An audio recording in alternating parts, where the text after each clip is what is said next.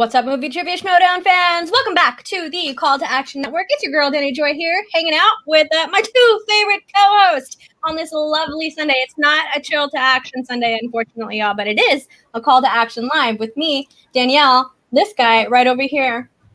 And it's I don't know what happened to that. there you go. It's me. It's me. It's PLD. Happy to be here. I'm actually very excited. We just had a C2A uh, state of the state uh, meeting between the, the crew here, uh, and we have a lot of exciting things coming up. We're going to get get a little more organized on something. Expect some some great content coming up your way. Uh, that's neither here nor there. We're not going to get into that tonight, but you'll hear about that soon. But thank you for being here as always, and love being with Danny Joy as always. Billy. Yeah, Billy's here. So. Did Belford freeze? Oh, the Belford is frozen. And in what? What? Oh, he, he's just in like his thinker phase. I love it. What's up, Billy? There he is. What's up, everybody? The whole everything went went weird there for a second. I don't know what happened. Uh, it's back. I'm back. It's me, uh, your two time award winning journalist, uh, Schmoedown award winning journalist, the the Belford, here to bring you all the correct, uh, you know, uh, opinions and and and uh, pontifications that uh, about the Schmoedown. So I'm, I'm here for it, guys. You know, I'm I'm I'm I'm excited for. I'm always excited to see Danielle on Pulse here too. Yeah. Before we get started talking about matches, before we get started talking about the matches, I just want to send a big shout out to everyone that donates tonight. Uh, get in your Streamlabs and your super chats. Any anything that you donate to us tonight is in turn going to my city's local mutual aid. For anyone that isn't aware, Texas kind of went through this really terrible freeze. A lot of people just couldn't handle it. A lot of people are struggling right now. So mutual aid, if you have, I'm sure you have a mutual aid fund in your city. Uh, link up with those people. But if you'd lo- if you'd like to help out some Texans and my home city, Corpus Christi, Texas, then donate to Streamlabs. All that stuff is going to go to the CC Mutual Aid. And if you'd like to donate to them directly, all of the uh, Venmo, PayPal, and Cash App is right down there at the bottom. So thank you all so much. Yay! I'm fine. I'm. It's the funny thing about Texas is we were frozen yesterday. Like I couldn't even get out of my bed because I was an ice block, and today it's bright and sunny and beaming outside. It's wonderful. I gotta say, it's not. I shouldn't say it's humorous because obviously I went through a lot. I feel horrible for you guys down there and everything else. But the, the funny aspect to me, it's like what you guys had is basically like a, a weekend in December in New York. Like that's kind of what we do. You just aren't set up for it down there, and that's the reason why it's important. But like when you came to some point, you go, I don't know how to get this ice off my windshield. I was like, everyone out oh, there, I, I sent to the group of men, like there was ice falling off, like frozen onto the cars and stuff. So I had ice on my window. I legit, honestly, had no idea if I defrost it, is it going to make my window bust? Am I supposed to use a special tool? I just, I couldn't but that's neither here nor there, y'all. That's Texas weather. Texas weather is just as unpredictable as the Schmoedown can be. We've seen the Schmoedown go through its ups and its downs. It's really crazy, and we're so excited to finally get back into actually talking about Schmoedown matches. We've been talking about Schmoedown theories, uh, different things within, uh, you know, the changing of the game and all of that stuff. I'm super excited that we finally got matches back. Oh my goodness, do you all uh, get excited about season eight? Oh, I'm so stoked it finally began. It feels like we've had uh, this has been coming for a long time. We had the awards, we had the, the free agency, we had the draft, all these theories left and right. I don't know how many more theories we could have ran out there. Finally, we get to see what's going to start happening. Uh, I can't wait for to see what's going to go on now. But we had a great opening match, right? I mean, great opening pay per view, I should say. What a way to begin! Uh, Schmoedown always seems to have good openings. Like we had like a last year's was great with Shazam. Uh, well, Shazam who versus Dan, basically in New York. Uh, we had the Andrew Guy versus Robert Burnett. Oh point, a lot of great openings, but this was one that definitely did exactly what it what we, we, we wanted to see. We got great matches, great storyline potential, should we say? Um, I don't, I loved last night. I was I feel like this felt good to be home. It felt good to be home. That's what it felt like. It felt like being home. Belford, did you yell at your screen the entire time? Um, at the, oh, well, I mean, in that second match, hundred percent for sure. um, you know, it's funny. The, the theme of season eight is war, and there's different kinds of wars. Some of them are like slow burns that kind of like build up to to a major battle. Not not this one. It, right off the bat, it's it is like the heavyweight fights are already happening. The the big bombs are being thrown, and it also amazing like to set the tone for two divisions in one night because these two these two matches really set the tone for the rest of the season. I mean, to show what it takes if you want to be a contender in the season, in the sh- in the Schmoedown, in War, and I cannot be more excited. And also, I mean, the results speak for themselves. We know, we know, we know, we know whether our our our, our bread is buttered on this podcast as it is, and uh, it was a big night for for for our people. That's right. Before we get a little bit more into this matches, I just want to send a huge shout out to Ferris Muthana. Thank you, buddy, for the hundred dollar donation in Streamlabs. I salute. Oh my gosh, my dude Ferris always comes comes through. Uh, we love you. We appreciate you. We salute you, my dog. Love you. Thank you so much, bud. All right, so getting into these matches, the fir- before we get into the pay per view match that we watched, we did get a good opportunity to check out a new slice that's going to be in the wheel. We're going to talk about slices and, and categories and stuff coming up, but we got for the Skybound Expo the Black Cinema matches, and that was a hoot and a holler. Oh my gosh, Paul, I know you watched it, right? I did, I did. I was very excited to see what was going down. Uh, first of all, real quick, Ferris uh, I love you, brother. I love the fact that Ferris is running business. He'll donate and he'll just say hello. Hello. That's all that he said on there. Also, was hello. That's so great. It's yeah. great this Is a, this is the chance to ask us anything on there also. So if you're curious about some of our stuff, slide those in. Um, but yeah, so the Black Cinema match was was phenomenal before. Um, it was just great to see because we got to preview that slice PJ was talking about. There's a lot of questions in the ch- in the in the Facebook group and on Twitter is like, what does Black Cinema mean?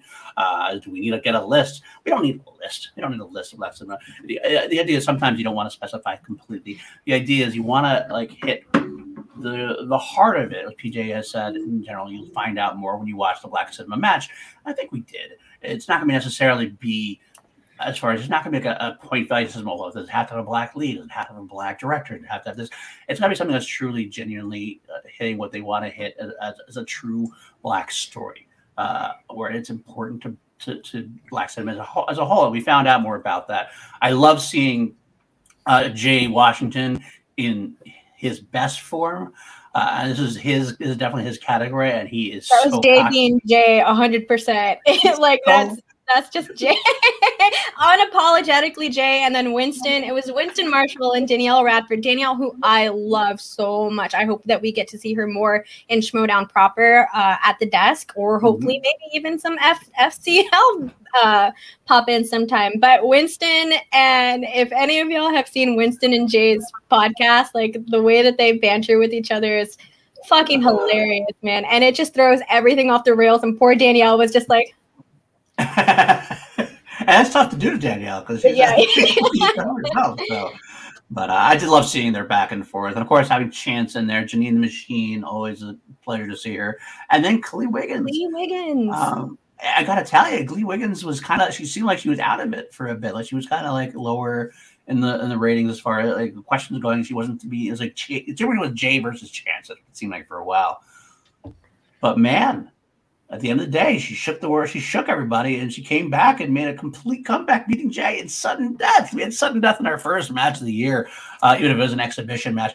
Uh, I loved it tremendously. I loved seeing how excited they all got. They all were excited to talk about the cinema that uh, they probably grew up with more more than the uh, the uh, average Schmoedown uh, demo would have, so to speak. Um, but yeah, well, yeah, I love that exhibition match. It was the first one I actually enjoyed. I totally get it because sometimes exhibition matches they're about one specific subject, and maybe you're not too much into that. Said I didn't watch the MCU exhibition matches. I know who I know how what the outcomes are, but yeah, I agree with Ferris. This was a very exciting and fun match to watch. It's a great preview of what that slice actually is and the movies that that you can kind of study for it does give you a good idea of the movies that are inside of that category so i'm i'm glad that i'm glad that they did that and it was a wonderful turnout i thought it was great Ferris is waiting for the Fast and Furious exhibition matches. That's what you want. Him, him, and John Lustrina, they're going to be going up against each other in the Fast and Furious exhibition match. We should host that. Um, they they did it last year at one point too, they had an exhibition. It was the like the Black Cinema exhibition, mm-hmm. and I think it was, but I think it was just Winston versus Jay, and it was amazing. Like it was like, it was like the questions were like super difficult, and both of them were obviously super knowledgeable, and were like pulling. And it wasn't just like, it was just amazing trivia, and it shows that like it's amazing trivia. It's whether it's you know whatever type of movies you, you like or you enjoy or you watch you it's amazing trivia. It's always amazing trivia, and it has an amazing space now on the wheel, and it, it does shine a light now on some areas that maybe haven't been shown in the future. And now it's going to be if you want to be a well-rounded Schmoedown competitor, you got to know these these things. You got to branch out. You're definitely gonna have to branch out at this point.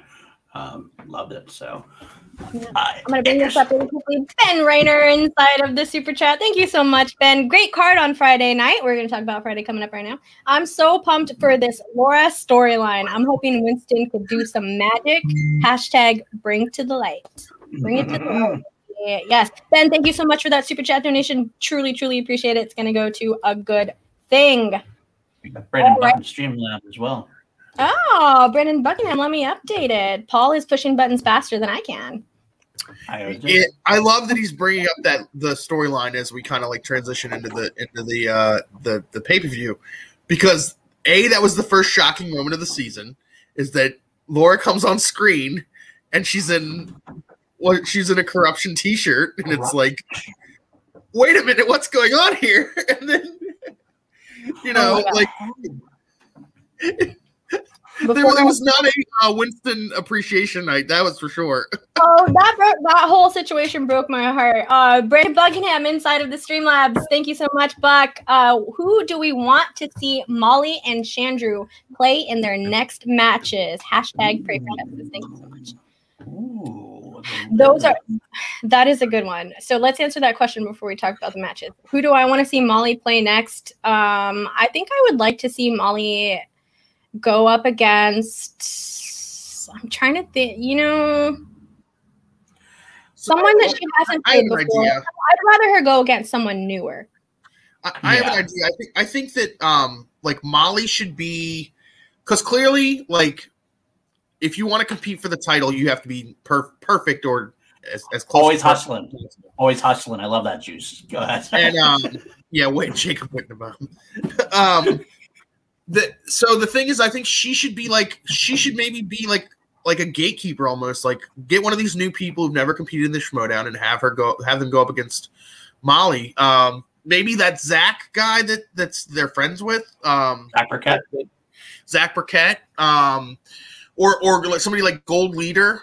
You know, like to really see where they stand because we know where Molly stands now. It's it's near the top, but it may not be right at the top. So if you want to be at the top, you got to go through Molly Damon now. Yeah, she definitely. I mean, uh, definitely at this point, there's the tier of the Alex Damon, and there's a second tier at this point, whereas like the Scrimshaws, the Laura Kellys, uh, the Andrew DiMolantes at this point. Um, but right, right underneath that, and that's not a knock on anybody. Right underneath that is the Molly Damons. Um, perhaps that's where maybe that's where Ace is at this point after losing his it match. Was. One match. It was one match. He swept through that whole thing. It was one match. It was, but he didn't. I mean, we, let's, let's a little bit. Well, not exactly. Let's get our unbiased opinions out of the way here, and. Uh... I mean, maybe you, there's an argument to me that he's in the top tier still. I would say at this point, I want to see him win more, a little bit more. He had a great run. Let's see what you, happens. You know what? That's who I want to see Molly Dan go up against next. I want to see her go against Ace Cabrera because I would like that too. I, I, I would too we would find out where Ace really is. Is he is he still like is he that person who could challenge for the title, or was that maybe like a fluke? I don't want to say fluke because you won a tournament, like you had to win several matches to do it, but like where does he really stand? You know, and as far as, let's see him coming back from a defeat, coming back from that defeat against Damon. Let's see where he at, where he is now at that point. So I agree with you entirely. I like I like the Molly versus Ace angle. I do too, and I feel like it matches up very well with what Belford was saying earlier about Molly being the sort of like gatekeeper to the higher echelon of uh, Star Wars players. Um, I tried my best to, I didn't really try to study. I told Paul earlier in the year before the season started that I would try to study for Star Wars and try to see how I know I could never get into like round two questions, but maybe I could hit some round one questions. Couldn't do it. Could not. I'm gonna take 60 days out of my life and I'm gonna be a Star Wars competitor. That's all it takes is 60 days, guys. Okay, that's what that's what I, I heard that too from someone. I don't know. Yeah, yeah, yeah, yeah. Apparently, um, that's all but, it is. Uh, but yeah, it's an interesting thing you bring up as far as Molly being the gatekeeper in a way. I also want to point out, and we'll get into a little bit. I think Molly actually improved from her first appearances. Molly was a damn good competitor at this point. So not only is Molly a gatekeeper for some of the younger people, I want to see Molly up against Ace to see if she can take someone like Ace down. I thought she held her own against Laura well.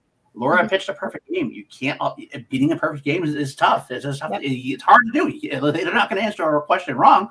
How do you how do you beat them? Um, but unless you're going to go perfect too, somebody's got to give eventually. So Molly shooting upwards to Ace at that point still after holding your own against. Uh, I'm more contractually obligated. I think.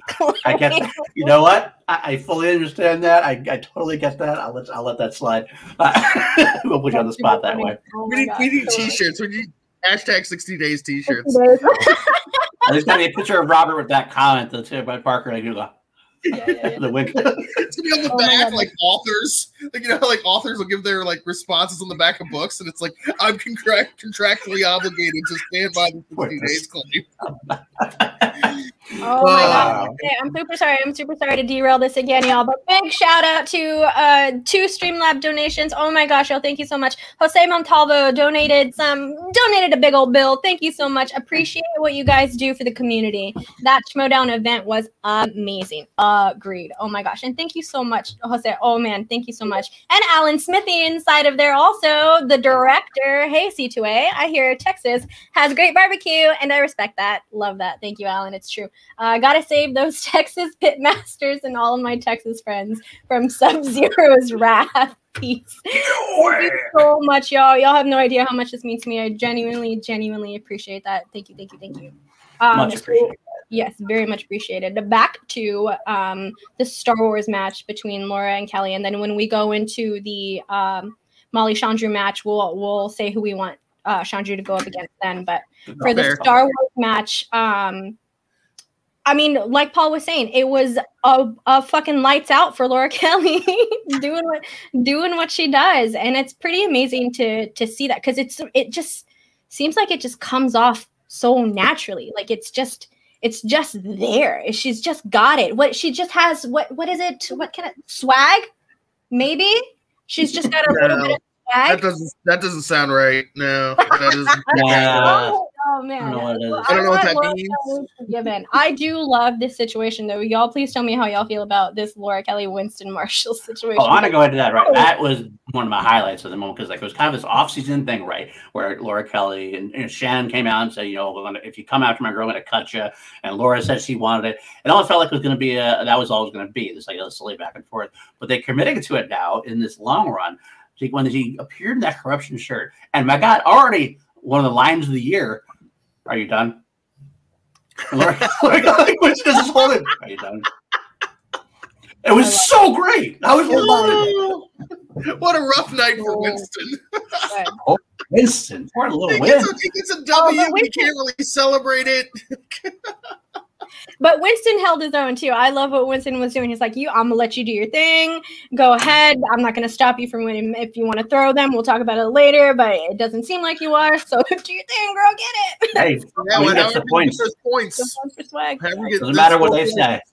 Yeah. Right. We don't we don't care what we don't care what Laura's saying at this point. I don't care if Laura wants to be on a on swag or not. He's getting those he's getting the points either way. That's what he that's what he's saying. That's the way he's got to go with. He's got to approach it at that point. If they ever make like um like player shirts, like like player t-shirts, I would love to have a swag logo uh, with the corruption logo on top of it, like for Laura Kelly. like Laura Kelly.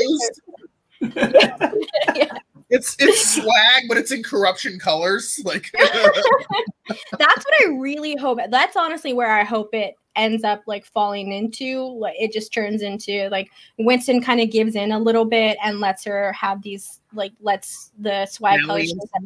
One of the comments that she made was that she doesn't look good in purple. So I thought that was funny. He's got black. I, I, black all day.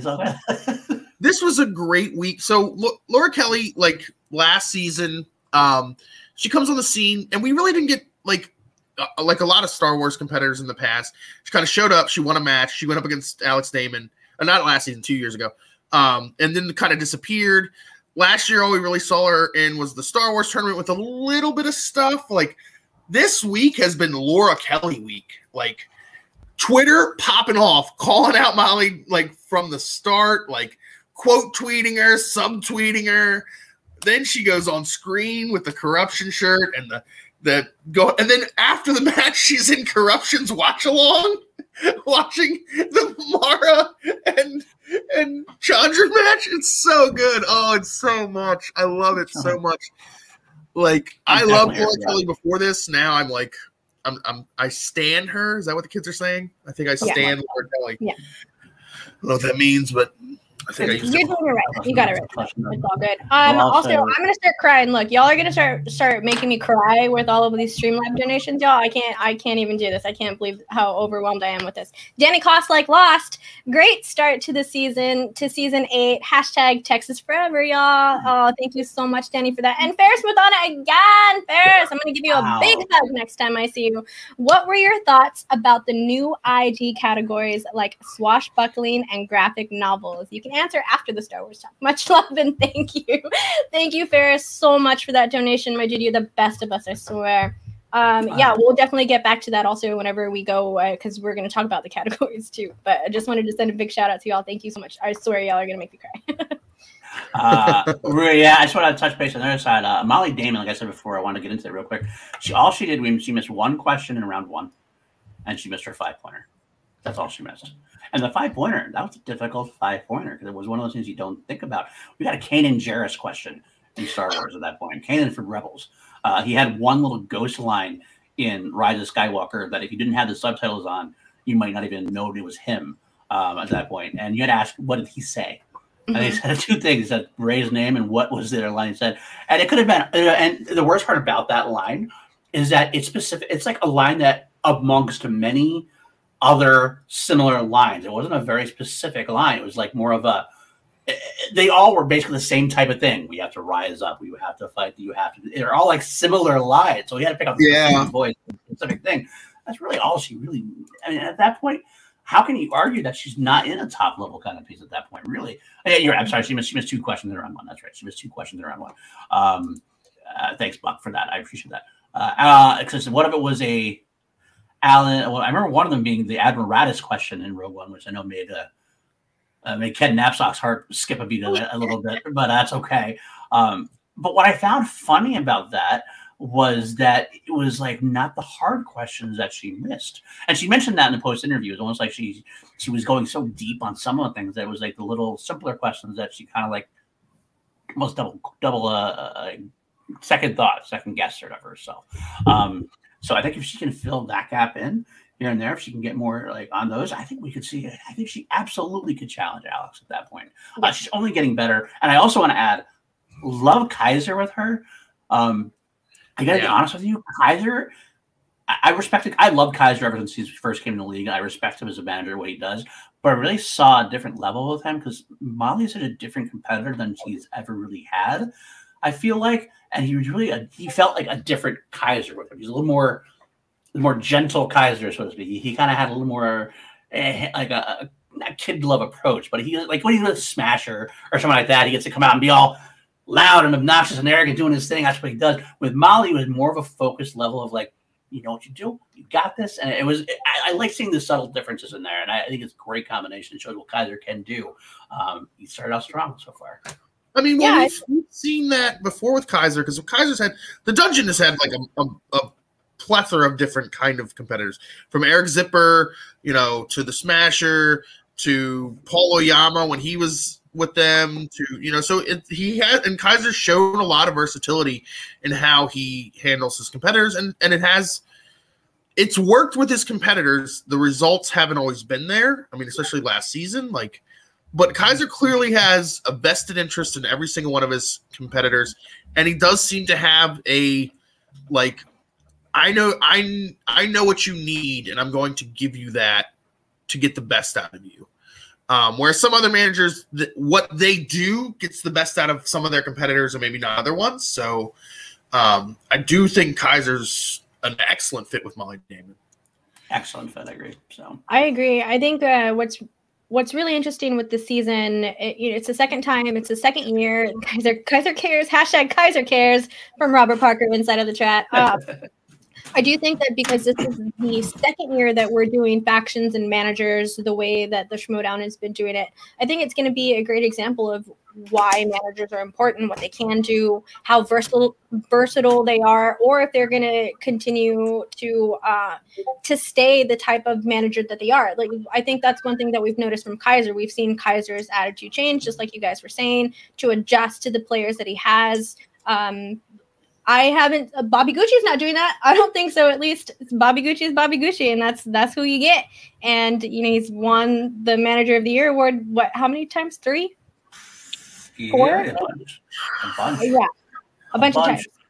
Shannon Barney is the only other manager that that has that has that title. I have a five had one. Oh, uh, and- I won't- Okay, yes, you're right. You're right. Um, so that's I think that's going to be interesting to see to see the flex that we're going to get with some of these managers because now that some of them are this is their second year, this is their sophomore year. So what are they going to do with it? How are how are they going to adapt and change with all of especially the newbies that we have coming in, the rookies that we have coming in here. I don't want to call them newbies. Sorry, uh, the, the rookies coming in uh coming into the season. How are they going to adjust um you know, most of the people that are involved already understand the gameplay. So that's nothing that they have to worry about is trying to teach someone how to play the Schmoedown game.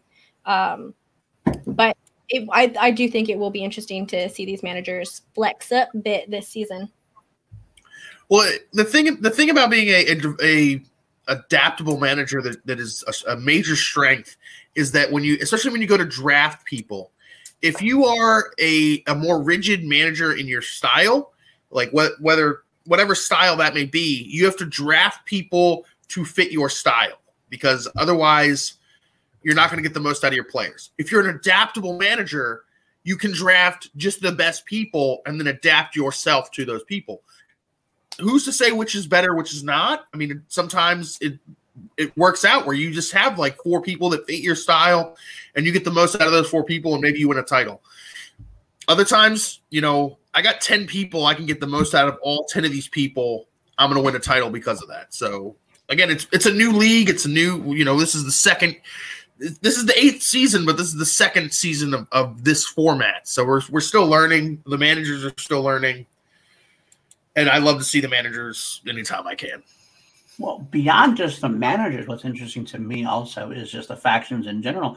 Uh, this being the second full year of factions, we had a year um, where they kind of like got understood the idea of getting a faction involved, getting faction points involved, getting things. I you know I know some factions uh, did more together than others. Corruption was very famous last year for it got so close that they wanted to keep everybody together. Uh, they had these study sessions together and everything else. Uh, we have now that we're seeing that, I feel like we're getting more from that, and people are benefiting more from having that support. I know at one point we'll talk about this later on. Probably uh, Mara mentioned how specifically how like she would ever want to go without a manager again or without uh, a, a, faction behind her because so many people supported her uh, in the dungeon. That right there, we talk about the dungeon right there. Um, so the factions themselves are almost as important as the manager. Know, they may not be able to help you with specifics. Like I know again, I'll talk about is, she was on the Action Guys tonight, and she she had a great interview. So you go check that out. Um, she mentioned how like you know Bateman couldn't help her with the specifics about like with the, the as he said like the ninth elf in Lord of the Ring. He can't help you with that, but he can help in other ways, and uh, that support Right. meant a lot to her. And Molly's also said it, it meant a lot to her as well. Uh, so that's a very great thing moving forward. The, the winning factions and the one that supports each other the best. And I got to tell you, from what I know of the dungeon, the dungeon is not only has great players, they have a team that looks like they're committed to working together cohesively. Um, and that's what worked for corruption this year. I think this might work just as well for the dungeon this year. I, I think that for the most part, just about every faction now has kind of like that that sort of like that mentality, that sort of like get to get like they've been getting together. I mean, even even we we talk about the Gucci, you know, Finstock exchange.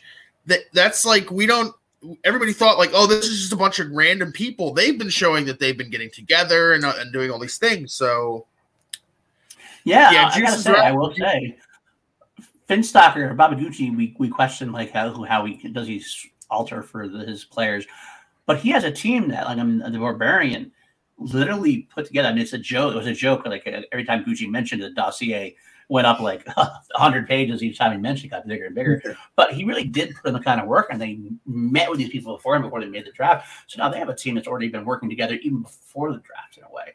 Uh, so they got a lot of work being done behind the scenes that you're not even not even really aware of how fully it goes down. Uh, and that's what it is. The faction that stays together is going to win win the best, I think. That's funny. Um, do we know who the team captains are? Have they announced that yet? No, they haven't. I don't know if they're going to necessarily. I kind of wonder if they're going that's to at this point. I, mean, I feel I like that's fine. I was I was against uh, having the the rule book be public. I understand it now. Like I totally get it. It's been explained, and I completely agree. But whenever the talks about having the rule book was first coming, I was like, no, I don't. I don't. That's gonna give too many people too too many elbows to push around. But um, I I I if they keep that close to the chest, also I'm I'm happy for that. If it gets out there in the open, I think it'd be interesting to know like who's who. Who said something somewhere? I can't. Uh oh, uh, Paul Oyama on uh, Sunday Sunday Coffee. Uh, uh, ben Goddard's um, podcast that he does. Paul Oyama was on there this morning, and um, I think he was saying something about like that. Like maybe he's kind of a, a team captain. I, I just walked in and caught like that end of it. So having someone on like Paul, see, yeah, Bib saying that he's team captain of Mercs completely makes sense. Paul being team captain for Swag totally makes sense. So um, I like that.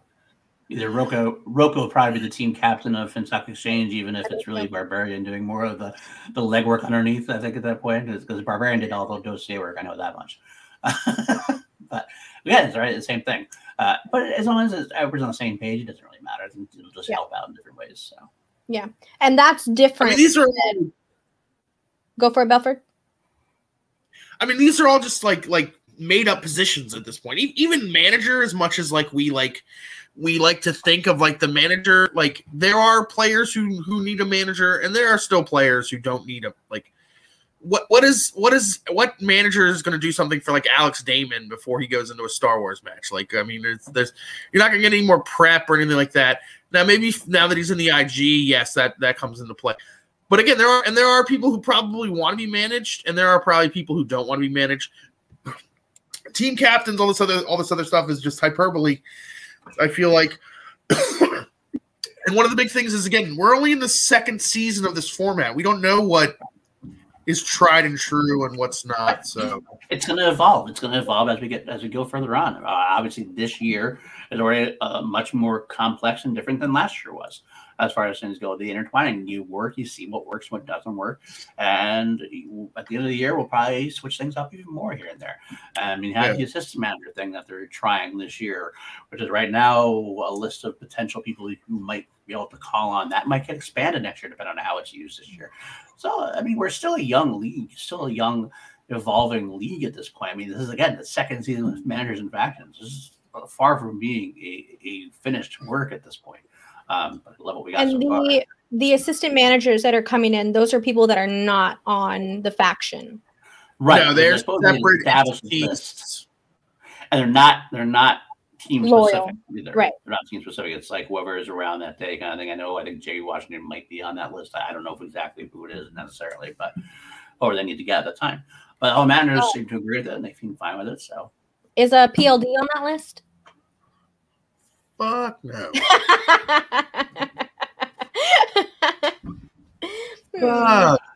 The answer to that imagine. Look at Paul. He did that on purpose. He's doing that on purpose. Let's oh. do the whole. Let's just do the whole thing. All right. Like, uh, oh wait, oh, oh, oh no! Where did Paul go? All right, oh, poor Oh. we're all pushing, oh, but we're all literally pushing buttons at the same time. There you go. There you go. There you go. Do it again. All right. One of us is in charge of the buttons. All right. There we go. Got it. fair enough. Fair enough. Fair enough.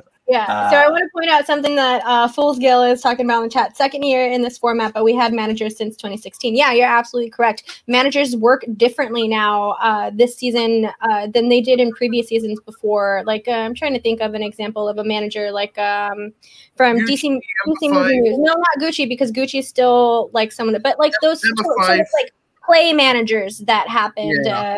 I'm trying like a DC movie. Oh, uh, like Ricky Hayberg.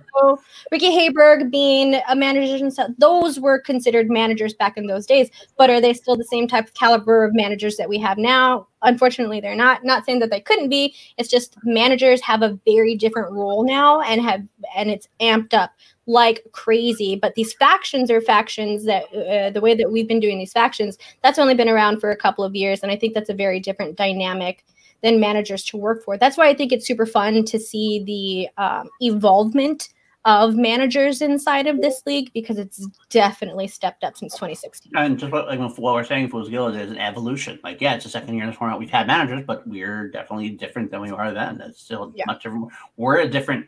I think it's a lot different this year than it was last year. So I mean, every year that we get closer, we're going to get a little bit more involved. So well, and also it's it's like any any other sport. Like as soon as something works for one person, everyone else tries to be like that person. So corruption won last year. Now everyone's try, trying to dissect what corruption did to win, and try to you know um, be like that. And that's why you saw in the draft. How many rookies did we see get drafted? Oh, because everyone's looking for the next Adam Collins. Now they're going to find out real quick that that's probably not possible. You're not going to find another Adam Collins. And so maybe next year we get something different based on who wins. You know, if corruption wins again, then we get to try even more. It's if, the money if Gucci wins, holy crap. If Gucci wins, we're gonna have like names we've never even heard of, even to that no one had ever heard of being drafted. Mm-hmm. So right. It's the Moneyball situation. That's what it is. You try to see what's not what's underrepresented and what they can get you a uh, an advantage in the league and you, you run with it. Gucci's going all rookies. That's what he wanted to do.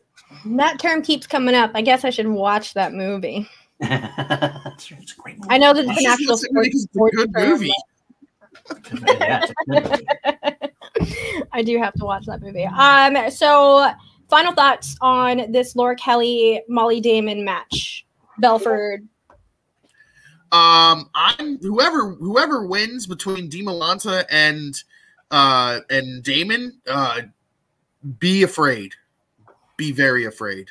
Because yeah. Laura Kelly is on a mission. Yeah, I actually have, I'm agreeing with Billy 100%. I think Laura Kelly wants it real bad. And uh, I'm to be interested to see that match. But I'd love to see a, a Laura Kelly Damon rematch because Laura Kelly is not the same player she was when she faced Damon at the Spectacular. She's he's up her game level a bunch. So I would love to see it happen. So uh, we'll have to find out. Yeah, I don't think Laura Kelly is gonna throw matches just because she doesn't want to be managed by Winston. Uh, that doesn't seem like that's in her in her personal character to no. do that. Um, and I think with, with the way that we all saw her play, oh my gosh, I feel like I want to see her play Alex Damon now. Like I I, I want to see Andrew Demolanta play because I'm ready to see what he's bringing into this season because Andrew Demolanta definitely had you know he's got a list he's got a hit list like oh my gosh I just got reminded of Brandon Hanna's hit list when he did that. um, and Andrew out for blood, and and we know that he's taking it seriously. So I think I think an Andrew Laura Kelly match would be fun either way. But I really, after watching Laura Kelly in this, I really want to see her go against Alex Damon. Um, that's going to be nuts. And I can't wait to see Molly do more because Molly did a great job in this match. She crushed it. She, just, Laura Kelly just had a perfect match. So I can't wait to see Molly play again. Also, anywhere, I think it would be fun to see her play Ace. I do think that that's a great match. Um, but overall, I I love what the storyline is doing, and I hope that this Laura Kelly hating being on swag completely goes through for as long as it can. That's a good segue, right? Because that wasn't the only person who seemed to hate Winston mm-hmm. last night. Oh my gosh, poor Winston. like the Laura Kelly thing, we kind of expected a little bit because that was obviously what had happened before, and uh, it wasn't that we expected, but when she did, it kind of, kind of makes sense to continue that storyline all we have now is we have Win um, we have Winston with Chandru, and Chandru's lashing out at Winston. The first time I, I thought I was like, oh, uh, is this uh, something that's important? Is this something that's uh, um, is this something that's is this something real or is this kind of a joke between the two as it went on? It came, out, it came, out, of nowhere and it came super sudden because it didn't seem like that from the beginning. We were um, you know c2a has a has an epic group chat so i was watching and running around my house doing some stuff at, during the match, and I saw something inside of the group chat. Someone had said, I can't remember who it was, um, said something inside of the group chat about Chandru being upset at Winston or something like that. And I was like, what? What do you mean? No, like I didn't right. see that at all. And then I started paying attention to the match a little bit more, like instead of just listening, I started watching. And and Chandru was definitely getting into that mode. And I just feel like it kind of came out of nowhere. yeah, I didn't expect that at all. It was really strange. I was like, what what the fuck is going on at this point? Um, and I'll you know spoiler before you go into the in depth of the match. I kind of have this feeling like this is not the end of this. I think this is like I we already know that Ace, for example, has a built-in storyline reason, even if it's storyline and who knows. Ace has the storyline reason where you took Laura Kelly over me. Mm-hmm. Why am I going to fight for you? What's where's your loyalty there? So that makes sense that that would happen. But what's happen if like Paul Oyama has a match and Paul Oyama starts trashing Winston? What uh, where is the storyline going? Is Winston going to have like a, is it supposed to be it's war? But it's I didn't realize it was going to be war between against your manager. Interfactional no. Uh, we're talking about that it breaks my heart because y'all know me. I'm a swag girl, drip drip all day long, baby. So it broke my heart to to to see Winston have to go through what he was going through. Like, i could think he's a nice man. I think Winston needs a big hug after Sunday. As far as I mean, he, can, he can handle anything as, as far as it goes, but my God, woof, woof.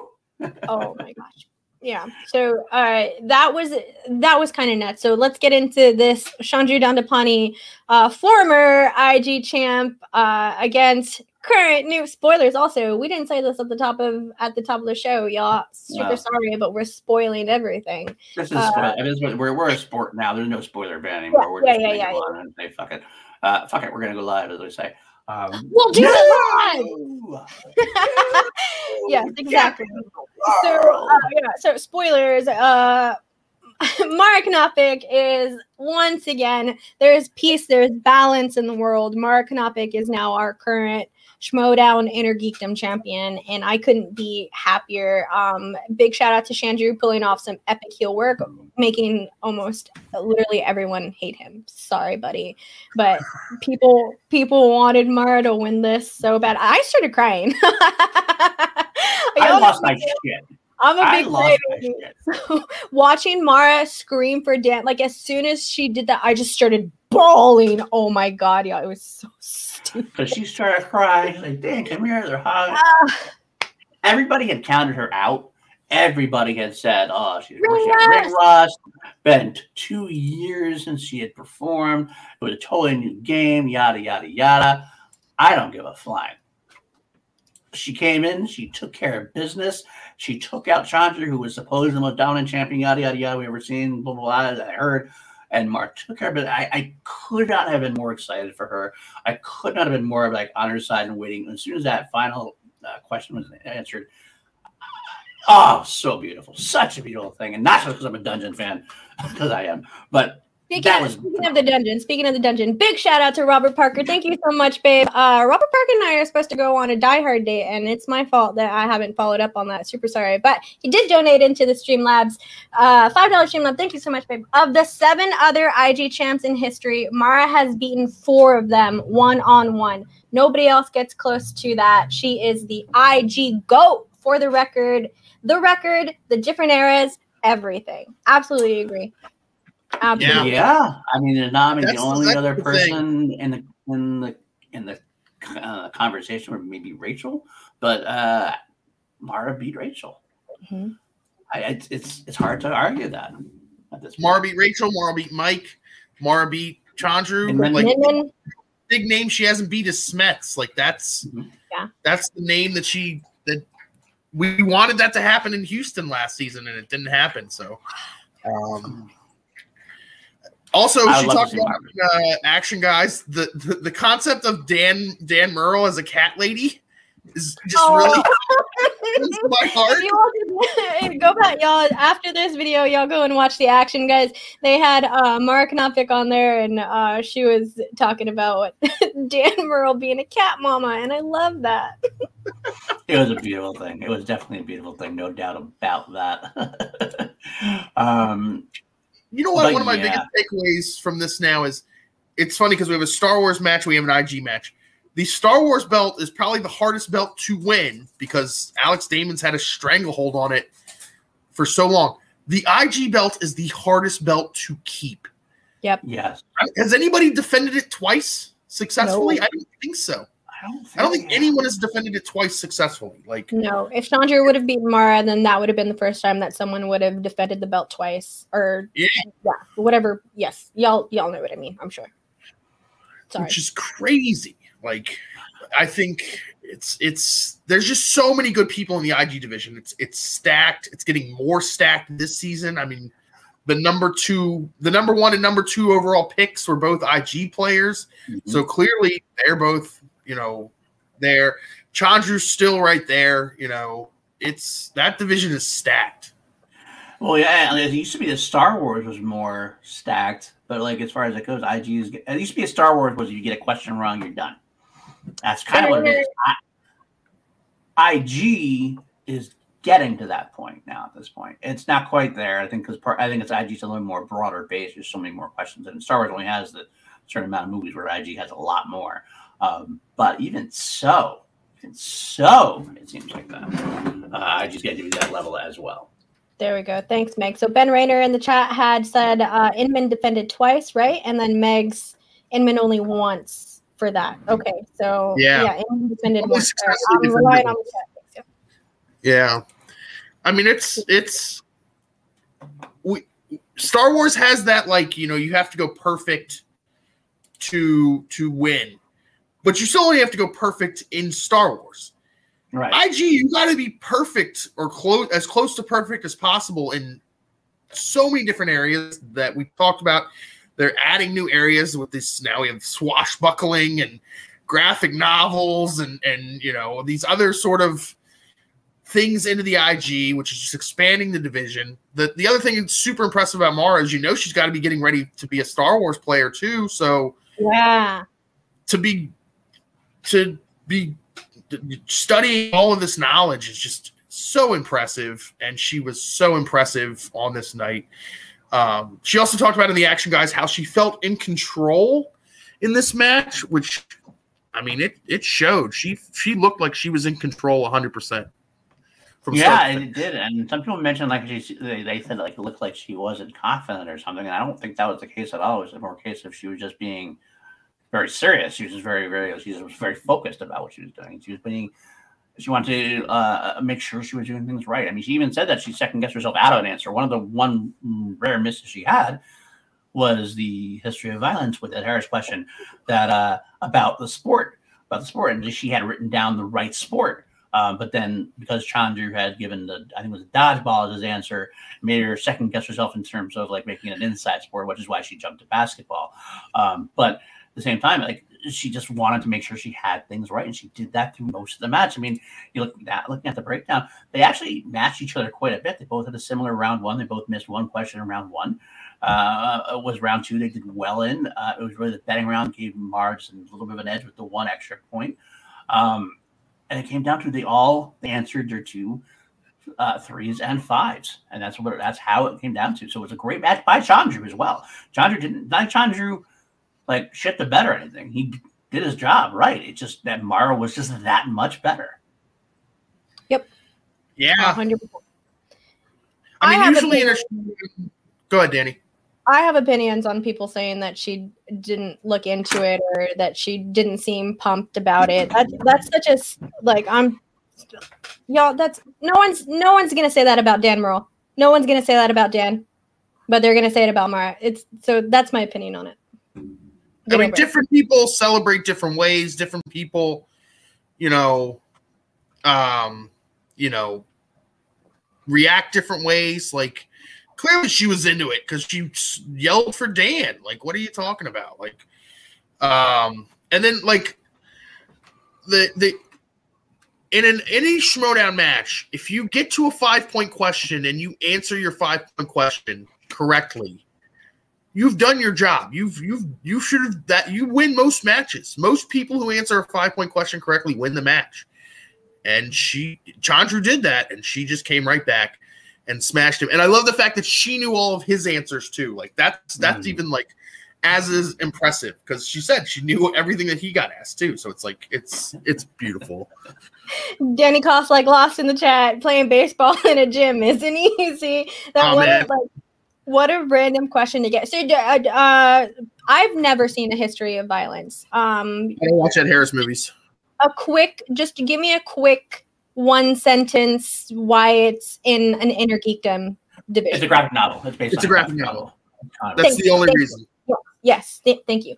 Uh, yeah. So graphic novel is a new category inside of this. We're, we're gonna get to categories in just a bit. Let's keep talking about five rounds. Like I love championship matches because five rounds it it it really lets you see it. The way that Mara won is my favorite ways for people to win is both of them having to hit their fives which means it, that it goes down all the way to the wire and you there's nothing that anyone can say they answered all of their questions and mara got most of them right and uh, so i really enjoyed that that especially in a five round format um, where anything can go in any direction being able to get all the way down to the last question and then winning i think that really proves a little bit more i mean you win you win a win is a win you can win but wait what's the fast and furious quote Doesn't matter if you win by an inch or a mile. There you go. Thank you. Thank you. Thank you. That's that's right. But I do enjoy it when people win in that sort of way. So how do you all feel about uh, these five round matches? I miss the buzzers. I 100% miss the buzzers.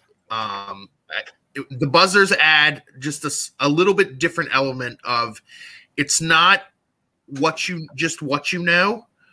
It's that's the one place in a in a championship match in the studio where you can really get in somebody's head and you can pop off on them. It can also separate yourself from your opponent or get you back into a match. Um, famously, Paul Oyama when he's he's losing to Dan Murrell heading into the speed round, he knows he has to like send a message to Dan, and he and he does it in the speed round. He, he pops off in the speed round, gets back in the match, and wins the match. Bateman has used the speed round like a weapon against people. Um, I think Bateman might still have the title if there was still the speed the old speed round.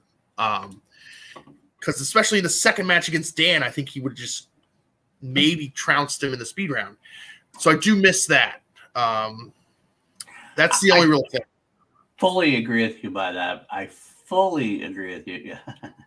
I fully agree with you on that. Like the buzzers are my thing. I love the fact it's much more of a. Some people have argued that well, it's a it's a mental game and it doesn't challenge your knowledge. Uh, fuck that. I like the fact that it's mono mono. It's one on one, and uh, it's, it's a physical aspect. No, it's about mentally getting to it quicker. Who's going to get Uh, yeah, I'm sorry. How does not hitting a buzzer early enough not a mental stress? Like you have to be aware of the of the question of your of your physical stand like all of that. I'm sorry. I do think that that does involve some sort of mental strategy inside of it in some way just like what Billy was saying. And the intimidation factor alone. It's a makes it huge mental thing because right.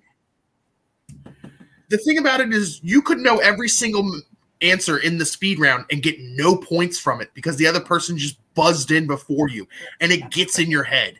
Yeah. Whereas with this, Maybe it's like I great at that. answered the eight questions or nine questions. I'm still good. it's lackadaisical about it. And so at the, end of the end of the day, it's this match is another reason why I said that. They both got eight points. They both moved on. All right, the eight points. Didn't even change the match really that much. But back in the day when Bateman had that, like Bateman versus Murrell, that that factor, got it, boom, got it, boom, got it. And you're you're somebody somebody's reeling now. And somebody that mentioned makes the, the game now more competitive against each other, which is what you want to see. Not just competitive about knowledge, competitive against the other opponent. I want to beat you down and get your points. I'm taking your points, and you're not getting any, bitch, because that's part of the part of the game. Yeah, and now we don't get any uh, fun moments like uh, Brendan Meyer. Brendan Meyer impregnating buzzers everywhere. That's how, Finish Buzzer. it. Love it. I, I, there's Brendan Meyer going balls deep on the buzzers is a. Everyone should learn from Brendan Meyer. Justin the Juice inside of the chat says, I liked Fast Money at first, but now that we've seen it so much, they always end in pretty much the same points. I agree. I agree with Justin. 100%. I do like I do like this. This, I this do. is what they this is what they should do for fast money. It's a little tweak. Um, because we're gonna have fast money until we get back in the studio. If you're in the lead, you can say if you want to go first or second, right? They ask Right. you the question. However long you take to answer the questions, that's how that gets to take to answer the questions. So if you take only 45 seconds to answer the questions, that's all they get. They don't get the full minute. Now, if you, you know, take the full minute, they get the full minute. But uh, uh, that's as long as it can go is, is a minute. But if you take 30 seconds or, or 45 seconds, you're just popping off. That's all they get. You don't get the full minute. Like, and that could be a way to like tweak it out.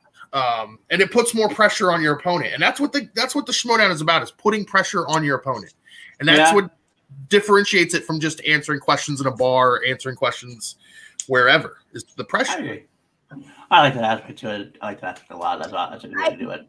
Yeah, I think it's going to be interesting uh, for all of the rookies that are going to be extremely used to this online format, uh, used to fast money. It's going to be interesting to see them get into, like, if we hopefully get back into studio matches sometime this year, it'll be interesting to see how that goes down. If we, we do know that Christian, because it is it is a championship format, so if anyone does get there, anyone that has not played for that format, I think it, that'll be interesting. Okay, sorry. I mean, Christian has definitely said that he likes he, he buzzers for sure, and so we're going to get back there. People are going to have to learn. I hope people. If I was a competitor, I'd be practicing with him now. I'd be practicing to get ready for it because that could be a distinct advantage to somebody who, like a Bateman, like a Brendan Meyer, who just is that good at it. Yeah. Dan Murrell was not that great at that at that aspect of it. Can can we talk about the you know people talk about ring rust with with with uh with Mara, and typically ring rust is thought of as like your trivia knowledge.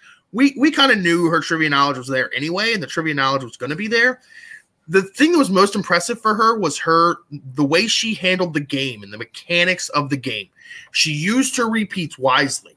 She was ready for the wheel she was ready for the wheel in the betting round. She knew which categories were going to be three points, two points, one points, maybe even zero points, and vice versa. And that's where like ring rust can come in, and there was none. I mean, she was so impressive the way she just maneuvered the whole game. Yeah, hundred percent, hundred percent. She knew what she was doing, and uh, I I think that's part of also having a faction.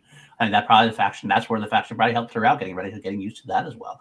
Having helped train Dan for a while, I mean, she was there with Dan training him. I mean, people were saying Dan, Dan was training her. No, no, she was training Dan. as far as especially as IG goes, uh, got to give Mara the credit she deserves. I mean, sometimes I think she gets a little in Dan's shadow, and it's just not fair because she's equally as good in I mean in her in her own fashion as Dan is, to be honest with you. Yeah, like that said, dungeon roster, that dungeon roster has everyone that you want to help you study with. Mara, Ben, uh, Dan Smet, Smet Robert Parker. Robert Parker, yes, you like Drew. Drew Grant's even been video Drew on, on studying at this point. Adam yeah. Witt, who is supposedly Kaiser's like right hand man, to kind of keep uh they keep like depicting themselves as the old grumpy old men coaches from the natural, so to speak, and that makes sense. it actually makes quite a lot of sense. Um, but yeah, they're they're chock full of those kind of people to help you. I want it's, to it's ask a question. Sorry it's people who love the game too. That's the one of the thing about the dungeon. Everyone in the dungeon that seems to be in the dungeons is people who love the game of the Schmoedown. Not just the trivia, not just the the the fact that it's movie stuff. It's like the actual gameplay, and they, they love it. I yeah. agree. I love it too. Uh, back to this question from Camshaft. Uh, what do you guys think of the code word talk? I love I it. it. I, I silly and stupid, but I love it. It's how I think it's funny as hell. Well, I don't know if you saw. Well, last year we loved like behind the scenes like that we saw with the competitors, and they, it's something that the managers realized that they needed to adjust to because everyone could hear them talk and everyone could hear what they were saying. So now we got to talk in code. We got to talk in, you know, we have to be prepared for this. And they, they it's entertaining excellent. though. It's entertaining. They, they they make it entertaining. So it's just a little extra theatrical aspect to it. It's silly and stupid talk. Like, where are they getting this from? But you're kind of like, oh, I wonder what they're going to use for code words this time. Uh, yeah. Funny on, on LGR, uh, Kaiser was on LGR yesterday. They talked about they want to use like Kaiser said, what if they use after show hosts as code words? like what William yeah. was kind saying, I did like how they talked about Ferris. And that's right. That's how that's actually how the conversation began because like Justin Hamilton said that he heard like when you were talking about ferrets, he thought he heard him say Ferris instead of ferrets, and I got that too. I heard that too myself, honestly. The guy was like, "Yeah, we should use a PLD is going to be a zero. If you're, using PLD, it's going to be you're going zero, right?" That's because yes, yes, yeah, yeah, yeah, exactly. I, I, I think that's funny as hell. I that word. I, lo- I love it. I think that that's hilarious. Um, I hope. I know that a lot of people are, are excited about this possibly being something like the um, the if whenever bleh, bleh, bleh, I can't talk at all today. Uh, whenever we do get back into studio matches, having the little um insight, like having the managers mic'd up and uh, releasing that to like patrons. I don't like that idea. I, I that's why I like that they're doing code words. It was such a bummer to have to listen to everything on screen. I know that it, you know it's fun, it's interesting sometimes to really like get the inner workings of it, but sometimes it's just a little too much info that you're putting out there in the world. So I'm glad that they switched over to to code words and doing that, and I I really hope that it doesn't say set, st- th- th- I can't talk at all. Set code words. I hope it's something that they switch up every matches and stuff like that, so people don't get on there, uh, don't pick up on it and try to figure figure out all of that stuff. But I do love the code words. Yeah. Absolutely. Um, getting back to, Fer- I think it was Ferris's question of who Chandru should face next. oh, yeah, that's a good point. Bring that in there. Um, Fuck, I think either like maybe Chance again or Kalinowski. I want to see Parker. You want to see Chandru go up against Parker? Okay. I Okay. want to see Chandru go against another dungeon. Okay. member. And we know how we are with Parker here. So Parker, I want Parker to get. I think Parker uh, got a little bit of a shaft last year. He, he had a lot. He he missed a question about colors and it, derailed him, and everybody's calling him a fluke and everything else. I want to see Yeah. Robert Parker get his shot at redemption right away, and let's get him up against Chandru and let's see what goes down. So Mhm. that's my call. I like that. Um, I do like what Billy was saying. Also, uh, going up against Mike, I, I think it would be good. Um, but I do also like that very much. I think I would like to see him go up against uh, uh, Robert Parker. But I think it would also no, maybe not necessarily with someone that's newer. Thank you. We're, I think we're both push pushing buttons at the same time. There we go. Um, maybe someone who is uh, I can't think of the words. Anyways, yeah, Robert Parker will be my pick. Also, there. That's that's. I do pick. think that we it's already revealed that Chandru will have a uh, will face Mike. I think that's the call that's going to happen. I think that's what he said there. It's going to be a number one contender match. That makes sense. I mean, it does make sense. No, no, no doubt about it. Um, but yeah, but the quicker we can see Parker against them. that's what makes me make would make me happy. But Yes, the Ferris, the Ferris Muthana question um, that Billy was asking about are the categories. What are your thoughts on the new Oh. IG categories like swashbuckling and graphic novels? I love it. Me too. I, any more categories we can have are to me makes it fun. Of course, that's because I'm not studying them, so maybe they people might have a different uh, opinion on that as far as that goes. Um, but I love getting this watch convention. People like people seem to bitch a lot about. I feel like uh, on the about oh that's not an IG movie. That's not an IG movie. I don't care what you say. If it's a geeky enough movie, why not? Like I love the fact we can add Pirates of the Caribbean questions. I love the fact we can have Indiana Jones questions in there. Willow, all of that- That's fun stuff for me to talk about. I want them. I want them to ask questions on that. So I am all good. Yeah, it is a little odd that Willow is in Swashbuckling. I'll agree with that. But I guess it's more of an adventure. Anything category. that's Willow in there, I don't care. Willow is the ultimate geek movie. So that in. I love Willow. Willow's one of my favorite ones. So uh, yeah, no, I agree. So The- I love the new categories. the most interesting though one though is is graphic novels because like a movie like um, a history of violence which on the surface if you just look at that movie there is no way it goes into ig there's nothing about it that says ig but it's a graphic novel so that opens up. There are graphic Brandon- novels. Brandon correct.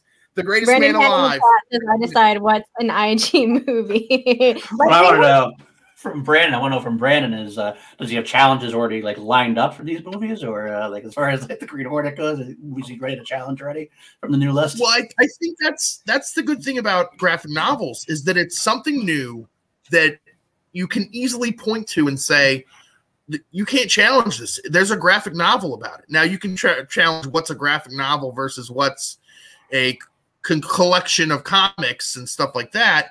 But but I mean, because I mean, there's graphic novels literally about anything. Does manga Yeah. count now? Is that in there? Like, But Snowpiercer I have the list. put into that also, right? Like I have- I have the list. in. I Yeah. You have found a list the of categories or graphic list of movies that are. Novels. Oh, okay, okay, okay. So it is. There is a set list. Okay. There's a list right now. It's 300, 300 Rise of an Empire, Atomic Blonde, Sin City, Sin City: A Dame to Kill For, Scott Pilgrim versus the World, Extraction, Road to Perdition, History of Violence, Oblivion, Watchmen, I Frankenstein, Hercules from 2014, uh, From Hell, Cowboys and Aliens, and V for Vendetta. No Snowpiercer. No okay. Snowpiercer. Yeah. The, the other interesting thing we, we found out is that now there's no longer a um, differentiation between Marvel and MCU and DC and DCEU, which is going to hurt some players because you can't put them both on the wheel anymore. You couldn't have Marvel and MCU on the wheel and be like, oh, I got two shots to get to something I'm super good at. Now it's back to just being one shot, which makes a lot of sense. I mean, there's not really. Real quick, I just want to throw out there Snowpiercer is in the list, but not in graphic novels under the dystopian time travel movie, dystopian future time travel thing. So Snowpiercer is there in IG, just not in graphic novels.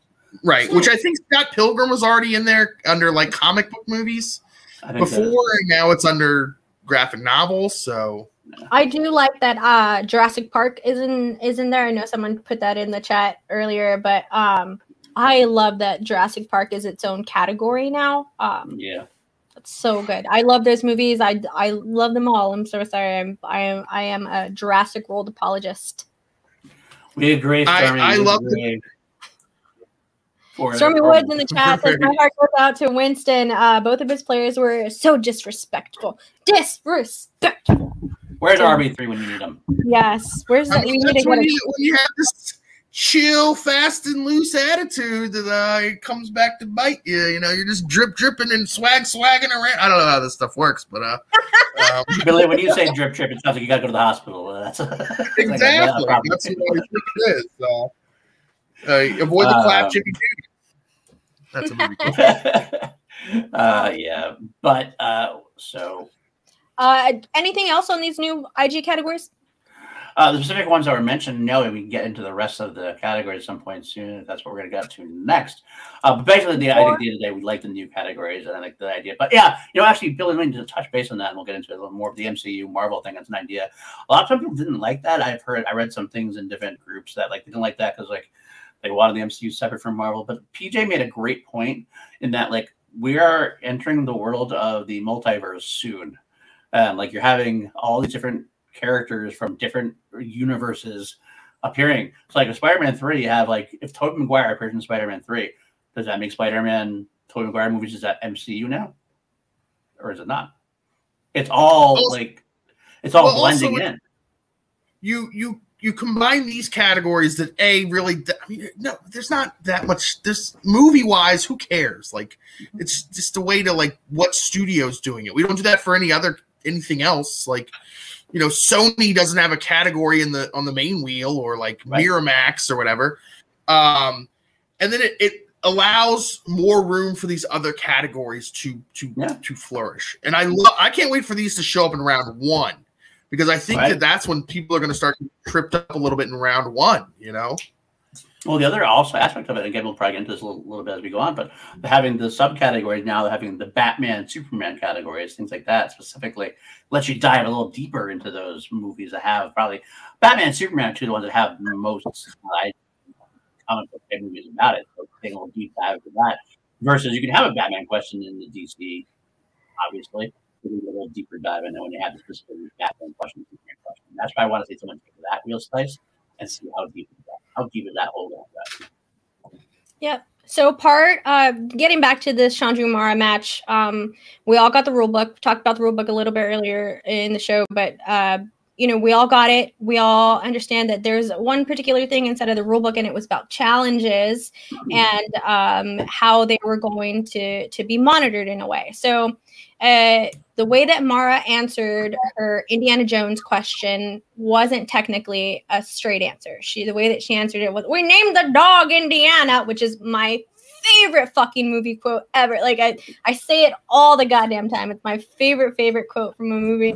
And One of these days, I'm gonna have Jake. I'm gonna Jake. Uh, by the way, I'm gonna cut that. I want to have Jake edit those out every time you've ever said it on call to action, and just have a running joke of all the different times. I love it.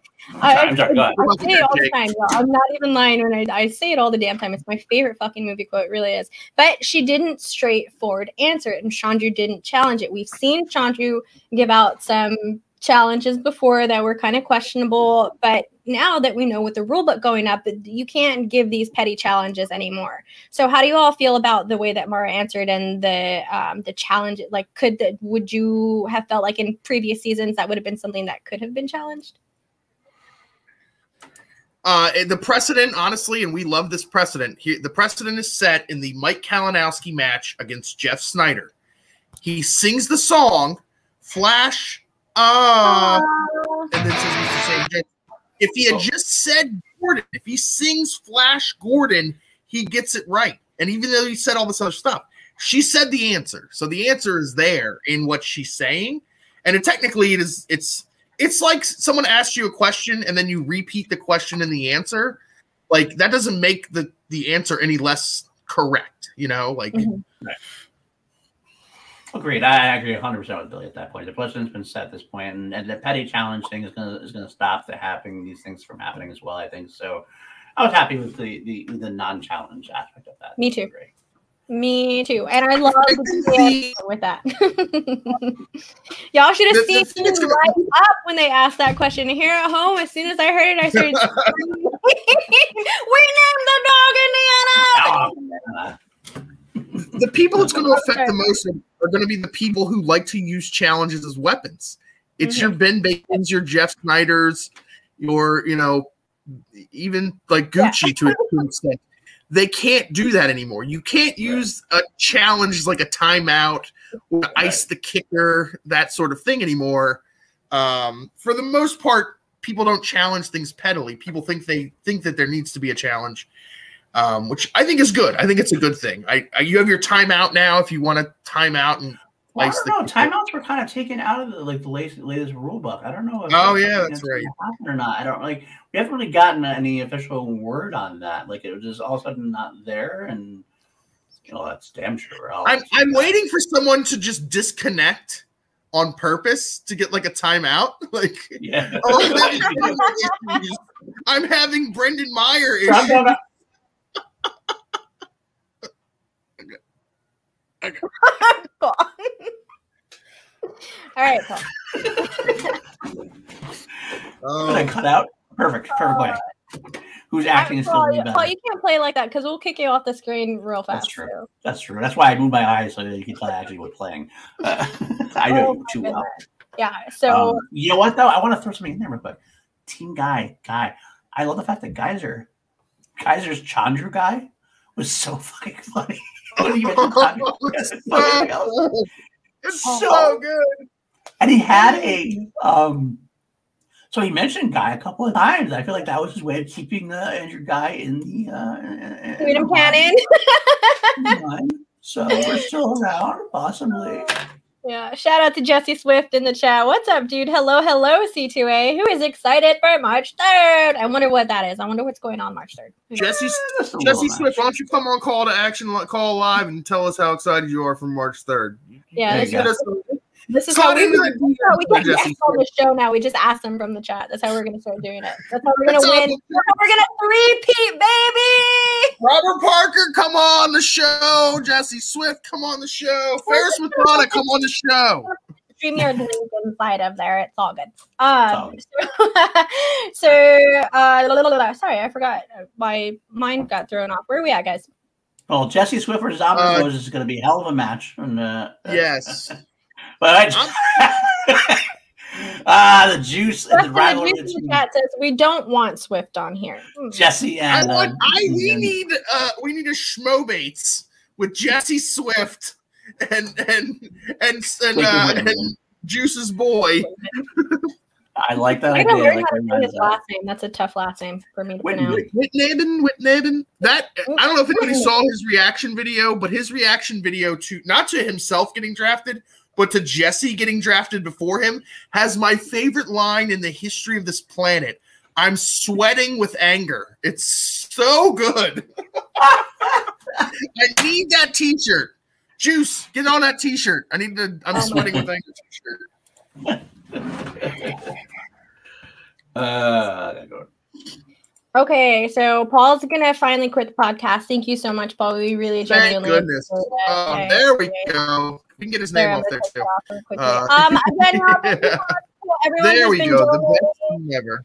Um, I'm going to. Oh, we got another Streamlabs donation. Thank you so much, Brandon Buck. Uh, so now timeouts aren't a thing. Do you think certain competitors will use a challenge as a timeout? That's that's very interesting, Buck. Um, challenges as timeouts, I do think that they can happen, but again, I think that goes back to the petty challenge sort of rule. It would, I think, it would definitely have to be a very, very valid um, challenge if they're, especially if they're just trying to use it as a timeout. They, I don't think so, that you really. they're gonna have to be really careful about the way that they challenge things because you could do a petty challenge and make it not seem petty.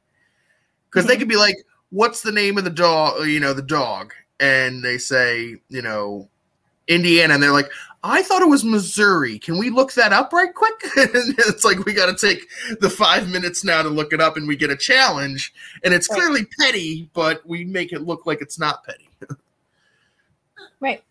So I think that's probably. I'll ask Paul that question again whenever Paul comes back on here, but I don't. I think that it would be tough to try to utilize a challenge for a timeout, especially with with everyone trying to clean up on these on these challenge rules. So yeah, I I still think they should have a timeout. I, the timeout rule is like that makes the most sense.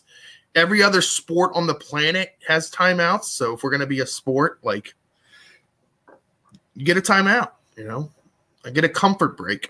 That's the greatest name of a timeout as ever, by the way, in sports history. It's from cricket. That's what they call timeouts. Is the comfort break. Cam, Cam Shaft in the chat does have a question. Again, we're going to have to wait for Paul to come back for this one, but I'm curious about this too, Bill. Uh, Cam, Cam's asking, uh, what is the MTS news on PLD? Tell us. I don't know if that means like um, what's uh, news that Paul has, or is Paul doing a show without us on his own channel? It's that Paul's been fired forever from everything, and that he will he is now stricken from the record. He no longer exists. Um, he is no longer part of any MTS related things or call to action related things, guys. That's Forever. Right. I'll snapped out of existence.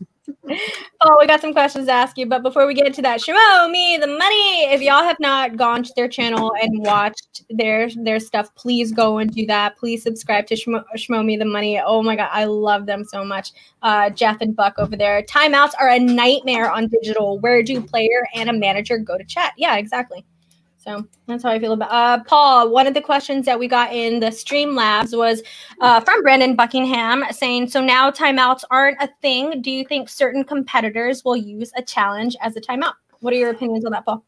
Well, that to me, it goes back to the petty challenge thing. Um, but I think if they had the timeout, they'd be less likely to use the challenge to timeout. Um, mm-hmm. If there is no timeout, I could see them risking maybe testing those, like a kid with a parent, you know, testing that boundary as far as maybe I could throw a timeout, maybe I could throw a challenge in there as a timeout. Maybe it's not quite petty enough to be called a petty challenge. Right. Um, be interested to see them toe that line because then if somebody, depending on how Kristian and Mark or whoever's in the desk feels, if they decide to like say, you know, we're you're, you're fucking done, they might regret that and maybe they'll push it back. And then it's gonna be a kind of give and flow, give and take kind of atmosphere until we get that all figured out what where the where that boundary is, where that line is. Oh, okay. So again, sorry, I'm looking at the at the chat, and Cam had asked us earlier, Paul, if if uh, if you want to give us any information, you can. But I mean, no pressure. We're just going to keep bugging you about it. But Cam says there is going to be some big PLD news in his relationship to the MTS. So I think I know what she might be talking about, but Look at look at he's doing this on purpose. Again, Paul is speaking while his mic is muted, refusing to give us the he, and that's why he was buying. Going to the same bit more than once. it's true. It's true. I, it's it's it's. I, I would say it's big news. It's just it's it's. I mean, you guys obviously have known that I've worked with coming up next before. Uh, I was engineering for Brad and Jen show, and that was cool. Um, but there's a potential that I might have something in line to uh, be a part of the, the, the, team again in a different capacity. Um, I wouldn't say it's huge things or anything like that, but I, when I can, when I can, of course, I'll, I'll let you guys know. Um, I don't want to step on any toes or anything else. It's not my place to really talk about much, but it's it's cool. It's it's some cool things coming up. I think so. So Paul is basically confirming Team Action reunion. We got it. got it. everyone, make sure to tweet that out. Paul confirms Team Action reunion. manager also, please. Paul, you should really let us decide if something's cool before you uh, just like blatantly say that it's a, something cool happening. Like, because your, your cool. cool might be different than someone else's. I don't know. I'll pass that along. I'll pass that along, Billy. I'll pass that along your your level. You can let me know if it's not. If it is, I have some really cool uh, C2A news in the future, so stay tuned at all times to whenever I'm. There's gonna be a lot of C2A news in the future. Also, y'all, uh, March beginning of March is our um, podiversary. We will be a podcast going strong for three years in March. We've been doing this shit for three years. Some of y'all a little less. I mean, we're not gonna we're not gonna measure dicks over here, but um, this this thing wasn't even a thing until I got on it, so um, I don't know what that anniversary is, but it doesn't sound right. I'm a two-time award-winning journalist, so uh... March 8th is, I believe, the date that we first uh, did anything. I think if if you go back to our old videos, which are very different, um, it's a mostly different crew now from the first from the first episode, but um, I believe that was done March 8th, 2018. And I cannot believe that it's that we've been doing this for this fucking long, man. There's some yeah, there's some important dates in Schmo in uh call to action history. There's there's the that date, there's the whatever date it was that Nat hit live on accident. Um oh, when I joined C2A. Those are the three big like milestone moments in the history of C2A. Uh, yeah, yeah. So let us chat. Let us know if you all want us to do something for C2A. I will. I will gladly stress myself out a little bit more to plan that and organize it. Um, if if people want it. I think we're definitely going to do something for our patrons. Sign up for a Patreon, uh, patreon.com slash call to action pod. Sign up there. Got some fun stuff uh, coming up. Got a lot of stuff with that coming up. But I feel like I'm getting ahead of myself at this moment now. So, uh, Paul, I'm going to let you kind of rein it rein it in just a bit. Tell me where I'm supposed to be because my brain is going a million miles a minute right now. Okay, well, first of all, the last thing I'll say is it was the date of uh, when Nat pressed live accidentally. That was June 3rd, 2019. So that was our uh, our first time going live at that point. Oh my so. gosh. That's so crazy that we were doing it for over a year before we started doing live shows. Wow. Mm-hmm, mm-hmm. All right. Anyway, we uh, we did mention before we broke down all the matches, the, the two matches, as much as we wanted to, uh, and the exhibition as well. Um, we love that the whole thing went down with the dungeon uh, and with Mara, and everybody had a great match. Uh, we wanted to talk about the, the categories. I do have a list of the new categories that we were talking about, and we can like I'll just list them out, and we want to talk about them and break them down any further, we can as we need to. Um, we're going to go back to old school uh, C2A where we're going to be reacting to uh, Paul announcing the the. Uh, there you go. Uh, all right. Uh, the new categories. We start with the directors. The new directors that have been added to the select to the wheel are Akira Kurosawa, which is yes. very interesting. I, Something I, I love that it's going to be a big hole for some people, I think, yeah. and I'm hoping it's going to make people watch more of his things as well. Uh, one for video Drew specifically. Hopefully, they have their, their information correctly when they give the answers. To, like when did Seven Samurai come out? oh yeah, that was a, that was a moment in Schmoedown. Uh, video Drew will like this one. We had David Lynch being added to the wheel. Uh, definitely nice one there. Um, going back to the classics, Frank Capra being added to the wheel. Oh, interesting. It's a Wonderful Life. Nice. Yeah. Um, and, and other things. I mean, and other things too. Mr. Smith goes to Washington. I don't know. Other things. I saw It's a Wonderful Life for the first time last year, this past holiday season. So that's trash. That movie is trash. What a terrible movie that is. What? What? Keep going, Paul. We're kicking Billy off the podcast next. Keep going, Paul. Uh, you, you, know me. I said this to Paul. You know me. Is there anything about It's a Wonderful Life that would make you think that me that I would like that movie? I didn't know. Not one Happy, thing. joyful. Maybe Mr. Potter. Maybe. Yes, uh, man, the hero of that movie. Yeah. Uh, all right, another director added, which I'm excited about, Guillermo del Toro, which is a big. Uh, oh, I love that. Oh, I really like that. Uh, Paul, um, you're not um, allowed to say his name. Danny, can you say his name, please? Yes, please. Guillermo del Toro. That's so much sexy. Sabes, cabroncito. Guillermo del Toro. Lo mismo que yo, Guillermo. Yo soy Guillermo. William es Guillermo. Billy speaks more Spanish than I do. That's can't. Everyone knows that now. He's just showing off at this point. Keep going, Paul. Very good. Very good. All right. Are we done? yeah. uh, M. Night Shyamalan. Oh, Shyamalan. Nice. A very big fan. You know, very big real fan at that point. Um, and finally, the last director added I have is Robert Rodriguez. Ooh, Ooh, Texas boy. That's a Texas boy right there. Mm-hmm. Fun fact: I've said this once before on the podcast, but I'm gonna go ahead and say it again because it's a fun little brag. I got to do the hair at uh, I got to do hair for the bridal party at Robert Rodriguez's wedding a couple of years ago, a few years ago at this point. Uh, I'm going to pick up that name you just dropped there, uh, Danny.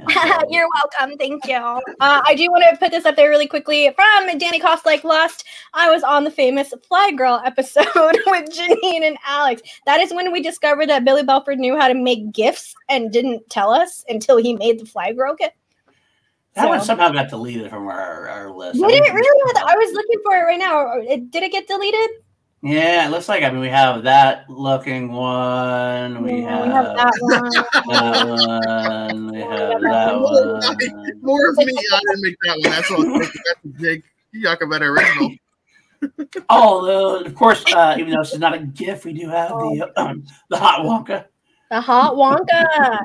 and my this is my personal favorite one that we have on here. That we mostly just do for us, and whenever we're ribbing each other, and it's it's the infamous waterfall game.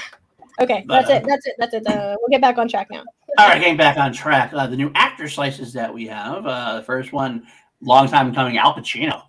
Duncan Chino himself never had a slice, and he's got one now. That's interesting. Nice. Uh, another one for the uh, Spanish-speaking crew. This is fun Spanish-speaking name is Antonio Banderas. Antonio Banderas. Banderas. I like that. Get that uh, in there. Um, also, Bruce Willis gets a slice. Uh, I mean that that's an interesting one because it's like where do you draw the line on like I know shitty Bruce Willis oh movie when he started bad. mailing it in? Uh, God, that's gonna be tough. Some of those later ones are just tough to get through. But, uh, so bad. Um, all kidding aside, no, all kidding aside, no, it is the Ed Harris slices added. Uh, I gotta be, I gotta just point, but like I say, it's what's funny about that to me is I joked about that for years, right? I did. I was always kind of part of my bit. I know, obviously, it's a bit that we do, and I, I love it. Um, I never actually expected it to happen. so when it did happen, I was like, "Holy shit!" Uh, I do want to thank Kristian for letting the action guys announce five uh, slices, and then let me to let me debut it. Uh, it was very very fun for me to be able to do it. I'm really ha- happy and thankful that PJ added that. Uh, it should be a lot of fun. I like it. I actually, and and that side, I will say, I like the idea of, of adding more supporting character actors because it's a definitely a thing that you don't get highlighted as much. I think it's an interesting way to tackle uh, questions. I think these supporting characters have been in like a ton of movies. Maybe they haven't done a lot of leading roles. Uh, William Harold in chat. Ed Harris is a bit My love him isn't a bit. I'll say that. Yeah if the perhaps over exuberance and the hatred from everybody else, I think it's a bit. Anyway. Uh, Jesse but, Swift is correct in the chat. It is heresy that uh, the swashbuckling does not include the, the Princess Bride. That is. It'll get there at some point. I feel like that'll yeah. happen. The Dread um, Pirate Roberts is not swashbuckling. I think it should be um, swashbuckling. I, I do agree with that. Inconceivable is what you should have said, Jesse. To, to what Paul said, um, about like character actors. Character actors, honestly, is the is like the birth of movie trivia mm. because it's it's that guy from that thing. It's that, right. guy from that, that guy from that from that thing, and then knowing that was like you could like lord it over your friends, and that's right. what like brought you know us nerds together of lording our movie knowledge over our friends. And then we realized that maybe we don't know as much about movies as we thought we did. True. me. Uh, well, that and to add on to that, to add to that, that's exactly what you're talking about. Because like when you you know, start talking about looking at those character actors, you're like, oh, I do that guy, I know that guy, I know that guy. Um, having a slice on that is just it adds so much depth to the movies you, you think about. So I I love that. I hope we get more character actors because uh, that's what this is all about. It's more yes. knowledge that we have. So. You know what? Now, after all of this WandaVision hype, I would love to see a Kathryn Hahn slice. I know that there's oh my gosh, happen, but that would I would love a Kathryn Hahn slice. Yeah, but you have to include movies and TV because she's so good on so many good TV things. Parks and Rec for 100. percent So good. oh yes, oh, so God. good. When she walks into Ben and Leslie's house in a poncho, covered in plastic, and then she gets the kid like hits her with a paintbrush or something. you see? You see? Oh, we're gonna uh, talking about uh, Parks and Rec. It's probably gonna summon Nat somehow. I feel like Nat's gonna end up popping up in the chat. Also, um, uh, Nat did send us the, uh, and I totally forgot. I totally dropped the ball on that one. Oh my god! I asked Nat to do a fantasy update for us, and I don't have that set up at all right now. Oh my god. Oh, we got time. Uh, I got a couple more things to do anyway. Uh, all right, I want to move on to a couple more of the categories here. Oh yeah. Uh, here uh, I got Jack Nicholson gets a slice. Uh, happy to see that. Jack's got a lot of great movies. Um, yeah. Almost he's one of the guys like like oh he didn't have a slice already. Oh, okay. Yeah. this is one of my favorite ones, and it's gonna be an interesting one. Jackie Chan getting a slice. Ooh, ooh, I like that. So we have Jackie Chan like and, and martial arts movies, right? Jackie Chan and martial arts. Because they announced martial arts movie We got that's and and so I love the fact that we're getting um like Asian cinema because we get obviously this isn't all of Asian cinema, but we get martial arts movies, we get Kurosawa, we get um Jackie Chan. I I would love if they ever do Studio Ghibli, like that should be its own real slice, like things like that, like anything that expands the what we know of what we consider cinema, you know, like or what yeah. your average person considers cinema. i am glad that you said Studio Ghibli. Um, I, I I'm going to bring this up again because it's it's what I thought about. Uh, Paul Oyama on um, Ben Goddard's podcast earlier today talked about Studio Ghibli and how that's that's a slice that he hopes to see in in the future because it's it's it's a low interest for some people, but anyone that understands those movies and and anime in general um, really is into them. and i think that there's a bigger audience for it than a lot of people kind of realize so i would absolutely love to see studio ghibli inside of the schmoedown yeah. Uh, so yeah, Jackie Chan. I know it's going to be more of the American-based movies. I think that's probably what they're going to start with. But I do like the idea of getting more Jackie Chan as far as I go. Um, all right, moving on real quick. Another, another classic actor, James Stewart, getting a slice, which makes a lot of sense um, as far as that goes. Um, yeah, Jimmy Stewart, nice. I get Capra and Jimmy Stewart. Kill me now. Uh, thank goodness I'm not a Schmoedown competitor, so I don't have to watch those crappy movies. Billy, you don't watch good movies anyway. That's true. That's How true. dare you? I'm fired now. Bye. uh, this is sure to be a fan favorite. I think. A sure, sure to be a fan favorite slice. Uh, Keanu Reeves is going to be a slice, which is fun. Yes. Thank I, God feel like I heard that somewhere else. Maybe I'm wrong. Maybe it's just me trying to manifest it, but I'm super pumped for the Keanu slice. Yes. I can't wait for all these Schmoedown competitors to watch Chain Reaction a few more times. poor guys. Poor guys. Uh, Classic. Got, uh, Kevin, Kevin Hart getting a slice, which is interesting for me. Uh, Kevin Hart, that's yep, that's Kevin one Hart. of those. That's that's a Ben Bateman slice. That's a slice that Bateman will watch every single one of his movies and will like Target. dominate that category. Like because it's it's not a very broad category. Right. Agreed. Uh, let's see. Uh, one of the, uh, an action army favorite for sure. Uh, the Nicolas Cage slice. Uh, I love me Nick Cage, so that's a definitely good one. The beast. Not the big. Man, they need a Samuel Jackson slice. That would be an amazing slice because that's such a huge oh, body yeah. of oh, work. Oh, God, yeah. And it's such a, a range of oh, like so oh my god, weird. I'm gonna, uh, I'm gonna bring back this age old uh, fun little thing. Paul, you can keep going. I just want to. Time to Kill. Yes, I bring the book back. I guess that. Classic. Oh, Yeah, pulling something from my bookshelf to yeah. That's the only. That's the only one of his books you should own. it is actually the only Grisham book that I own. It's the only good one. Don't own any other ones. uh, the final four actor categories we move on to, before we move on to the actresses. The four actors we got Paul Newman, Robert De Niro, Robert Redford, and Sir Sean Connery. Oh, Sir Sean Connery. That's that's the only somewhat accent and uh, impression that I can do as a as a Sean, Con- and it's not very good. Sorry. Uh, I was about to say the more you go on, you're, you're kind of losing it a little bit, but that's okay. I heard it. I heard it. but that's where your dog question can come in again uh, outside of IG. It'll come That, in that that's how. I perfected that that line. It's from trying to imitate Sean Connery's accent. So. Uh, yes. Uh, okay. Actresses. We got Emily Blunt. Uh, one of those guys. That's another Ben Bateman uh, category. I feel like one he'll, he'll try to target. Uh, we got Frances McDormand. A lot of great act, uh, films from there. Halle Berry. Jennifer. Yeah. Jennifer I Lopez. love that. Little J Lo. Uh, Oprah Winfrey a slice, which is interesting to me. Uh, Reese Witherspoon and Whoopi Goldberg. Those are the actors. Oh, I I actually like every single one of those. I think that that's going to be a lot of fun. I do feel like the the Oprah category is one of those categories. Yeah, rest in peace, Sean Connery. She talks in her sleep.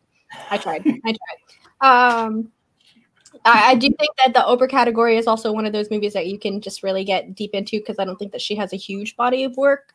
So it, that you can definitely get and uh, but great movies though. So the Color 100%. Purple, I believe she was in. Um, that's the only movie that's coming to mind because I don't play Schmoedown. So Uh, she was in that uh, one of those like Tomorrowland, not Tomorrowland. Um, the Wrinkle Um, Time. Wasn't she in Yes, Wrinkle in Wrinkle in Time? Time. Yeah, She yeah, yeah, yeah. in Time, Um, not, sorry, not the not the Wrinkle in Time knockoff called Tomorrowland. Um, she was in actually a Wrinkle in Time.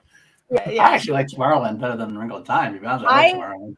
I like Tomorrowland. I like Tomorrowland, and I I actually kind of do like a Wrinkle in Time. I have a little bit of a of a tiff Uh. with the way that they decided to adapt some of the things into it from the book. So. Yeah, Yeah, me and Uh, Danielle need to do a uh, a watch the book on a Wrinkle in Time. Um, we there you can. go.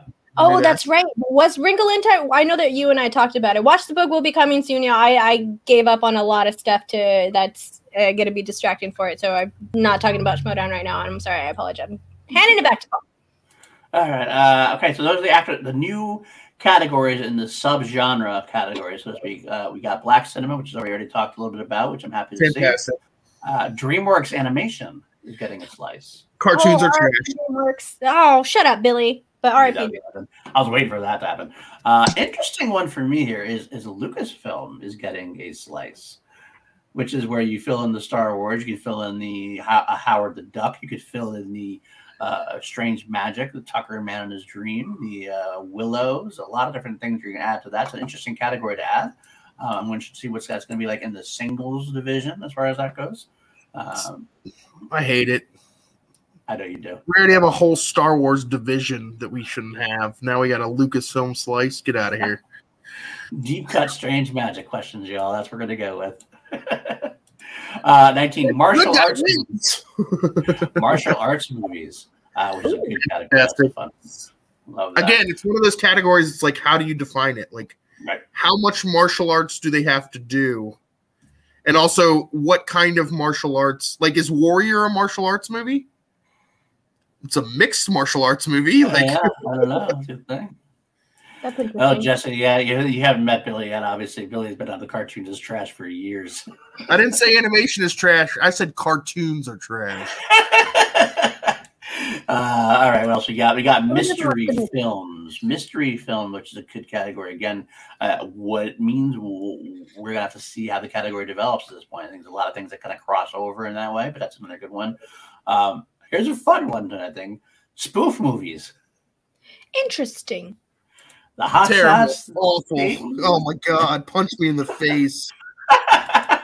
Poor people have to watch those all day long. Yeah, that's gonna suck. I think that's where movie 43 is gonna come in. I know that someone had said something uh, about Halle Berry. Jesse Swift in the chat says, I hope movie 43 is in the Halle Berry slice. I feel like movie 43 would be in the spoof slice, right? Like, is that possibly where it could could live? No, no, because it's not a direct like a spoof is like something like um like scary movie where it's like spoofing a genre Right. or like the rom com one. There's a lot of those. Like movie 43 is just a sketch movie, and it's just awful trash. I still haven't seen it. I just know that there's balls on Hugh Jackman's chin. That's the only thing that I know about that movie. I would rather watch any cartoon on the planet before watching movie 43, and that will show you how bad movie 43 is because cartoons are trash. Wow. Whatever. Um, let's see. Okay, we got Stephen King as a slice. Uh, Stephen King adaptations. I like that aspect. That's be fun. I do too. I like that. I'm a big fan of Stephen King movies, uh, Stephen King adaptations. Not a big fan of Stephen King at the moment, but I am a big fan of uh, the adaptation from his book. There's a lot of bad Stephen King adaptations that people Yeah. are going Maximum Overdrive. Uh, that's not a. That's that's not. No, that is that's that's trucks. That's that's Yeah. based off of the Stephen King. Stephen King directed that. It's I definitely on On- it's on definitely on the cocaine. slice. He directed that movie when he was like on the most fucked up part of his life. It's so nuts to hear the stories behind That's Maximum. no Overdrive. There were a lot of movies that direct that were directed on cocaine in that time period. Yeah, yeah, yeah, yeah. But I don't know specifically like that movie is why Stephen King doesn't direct or do movies anymore because of of the way that fucking Maximum Overdrive came out. It's insane. That I I love that movie, y'all. I'm not even gonna fucking Oh, I lie. do too. I love it. Oh, it is like cult classic TBS. You know, on a Tuesday night. At Like six when those soda o'clock.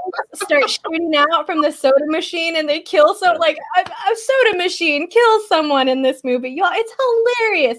We, such a I we had the electric carving knife in our house, the same one, and I threw it in the trash. My mom doesn't know that to this day. Oh my gosh. I look. I don't know if Nat is saying that The Shining is a is a bad one, is a bad adaptation, but it's it's it is a. There. Oh man, I can talk about The Shining all day long. That'll go into a Great game. movie. Uh, yeah, yeah, yeah. movie.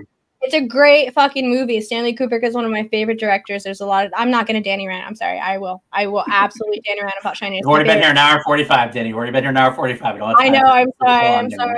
It's like this, guys. There are movies that are based on a true story, and then there are movies that are inspired by a true story. The Shining is inspired by a Stephen King story. it's not based on a Stephen King story. Oh, that's a A good hundred percent. A hundred percent. Um, all right, the final uh, new category and subgenre is a very interesting one: wrestlers in film. Okay. Yes, fantastic. Best slice ever. Oh my god. I cannot wait for people to have to answer all of the Hulk Hogan movie questions. No Like- holds barred. Mr. Nanny? Suburban the- Commando. What's the Suburban Commando? That piece of trash.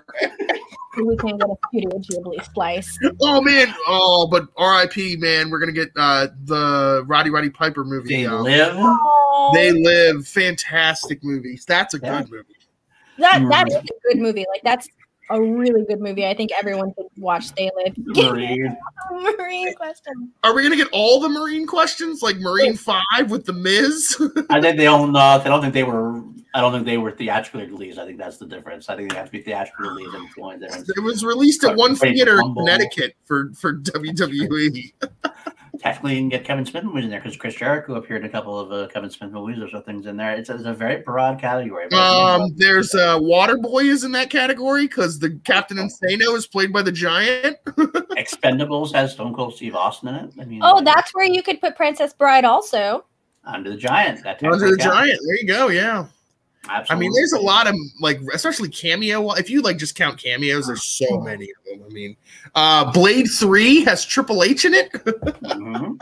True. And it's all right. Early Dwayne Johnson, and he has his own slice, but those are Good uh, the rundown. I love the rundown. I love the rundown with Christopher Walken as well. Oh, it's so good, so good. It, like when when Dwayne, bad, it's Dwayne good. Johnson did that that run of Disney movies for a little while. That's those are going to be great movies. The Jumanji Luke movies Perry. also? Oh, what's the one where he's like a quarterback and he has his daughter? So bad, awful. Perry. movie. game game So changer, bad. game plan, Oh, I thought that was- No. Game plan, yeah. No, the Tooth plan. Fairy, he actually plays the Tooth Fairy. Right, right. I don't know why I was thinking that when he had a daughter in it, but no, no, no. You're right. The you're game plan, I think it is the game plan. Is the name right. of Yeah, it. you're Yeah. right. Fair, Ferris Ferris, there's Bueller, Ferris. the game plan was my Ferris, that jam. movie is trash. I'm sorry. Like that's on cartoon level trash. Um, okay, moving on. I do have the IG categories, although the list I had doesn't have them separated down to the new versus the what the old were. So I'll just gonna list them real quick. There's 25 of them, and then we can go through what we think is new or whatever we want to talk about new. Okay, Alien Predator, got animated, New. Batman, comic book movies, DC, dystopian future and time travel, fantasy sci-fi, graphic novels, heroes and villains, Jurassic Park, Marvel, Middle Earth, Mixed Bag, Planet of the Apes, scores and soundtracks, Spider-Man, Star Wars, Star Trek, Superman, Swashbuckling Adventure, Teenage Mutant Ninja Turtles, Transformers, Who Said It, Wizarding World, and X-Men. The the So- thing that the, the IG is still missing to me, and they I granted they do appear in these categories, but something that would kind of change the way you have to think about categories in your mind when you're thinking about categories is if they did something like 70s IG, 80s IG.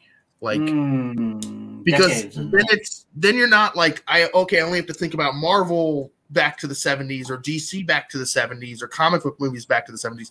It could be anything from the like any of those sci-fi and fantasy movies that don't get nearly enough love from the 70s and 80s. Um, I would like to see Yeah. IG wheel. Um, I I, didn't like hear a lot of it, but um, Teenage Ninja Turtles is on that list also, right? Correct, correct. That's a I'm good so one. Fucking one. pumped for that. Oh Well, my god, TMNT. Ah, I fucking You and. Winston both. You and Winston both at that point, right? It's it's interesting that it gets its own wheel slice because it already fell under like comic book or graphic novels. So, but again, now you got to be really like specific to what is there like four, five? Well, I guess now five or six Teenage Mutant Ninja Six. Turtle movies. There's got to be around that much. Yeah, I want to say that. Six. Yeah. There's the three originals. There was the animated one, and there was two uh, Michael Two Bay new ones. Okay, ones. I didn't I didn't know if the animated one was like a theatrically released. It was. movie Yep. It was. Um, some names in that. Actually, some good names in that. Um, Um, yeah. of the The animated Ninja one is actually- there's one good movie, so I'm excited for that. Which? I love the original three. I really do. I don't care what anyone says about those movies. I cherish those movies as a kid growing up. It was something, those movies and Cool Runnings were movies that I watched in rotation. Uh, ben Bateman famously was eliminated from a Schmoedown tournament, or I think maybe against Clark. Yeah, Clark Wolf. I think when he lost to Clark Wolf on a Teenage Mutant Ninja Turtles question, it was what what kind of store did April O'Neil live above in the original Teenage Mutant Ninja Turtles? yeah. Antique store, baby. Antique store. Antiques. Yeah, yeah. Uh, And again, Bateman had no childhood, so we didn't know it. that's true. nice. I me like too. that. Me too. Uh, other ones I do want to bring up, as I, I did go into the list, I do love the Alien and Predator slice. I love that as a, as a, a multi-franchise movie that makes sense to put together. Yeah, I I think think so. get deep on some of those as well. I think Um, those are good movies to have in the inner geekdom for those deep cut questions because it's not it's not going to be a there's not 10 movies inside of that but it's definitely enough that's going to be challenging and there's a type of lore that's in that's within those movies that I think is something that can be appreciated inside I have the list of those movies as well. If you want to listen to the, the dystopian future slash time travel movies, include Back to the Future one, two, and three, The Nice. Matrix, the trilogy, Matrix trilogy, uh, the Mad Max movies, so Mad Max, Mad Max Two, Thunderdome, and Fury Road, Waterworld, Snowpiercer, the Terminator, and then the Terminator franchise, all the Terminator movies. nice. So that is a good one. Um, another interesting one to bring up: Planet of the Apes. What a deep cut that is going to be. Just not just the three new ones. The three new ones are in there. And yes, first Prometheus does count in the Alien franchise. It's, it's, it's Prometheus So- and Co- Alien Covenant as well. They both count in that franchise. Um, With Planet of Planet the of the yeah, with It- Planet of the Apes, Paul, those are going to be all of the old movies also. It is the three Yes, new ones. they It were is the all one theatrically 2001 and all uh, all five of the Planet of the Apes 1968, Beneath the Planet of the, the Apes, Escape from Planet of the Apes, Conquest of the Planet of the Apes, and Battle for Planet of the Apes. I know Mike Kalinowski was not excited about that. Um, The, Yeah. the first one is iconic. The second one is is kind of like a weird, fun movie. the last one is actually like not bad. Three and four are absolute garbage, like just terrible, like animation level trash. Oh god. 2001. and then 2001. Oh, the Tim Burton one. God, that breaks my heart so much. Yeah. God, that breaks my heart every time I think about that movie. And it just like it. I thought that movie was actually pretty fine and decent right into the very fucking end. And then it was like, here's here's this knife. I'm gonna stab your entire heart and ruin your childhood with it. I hate it. Uh, I, hate it. I still hate it. It makes me so mad thinking about it. All right.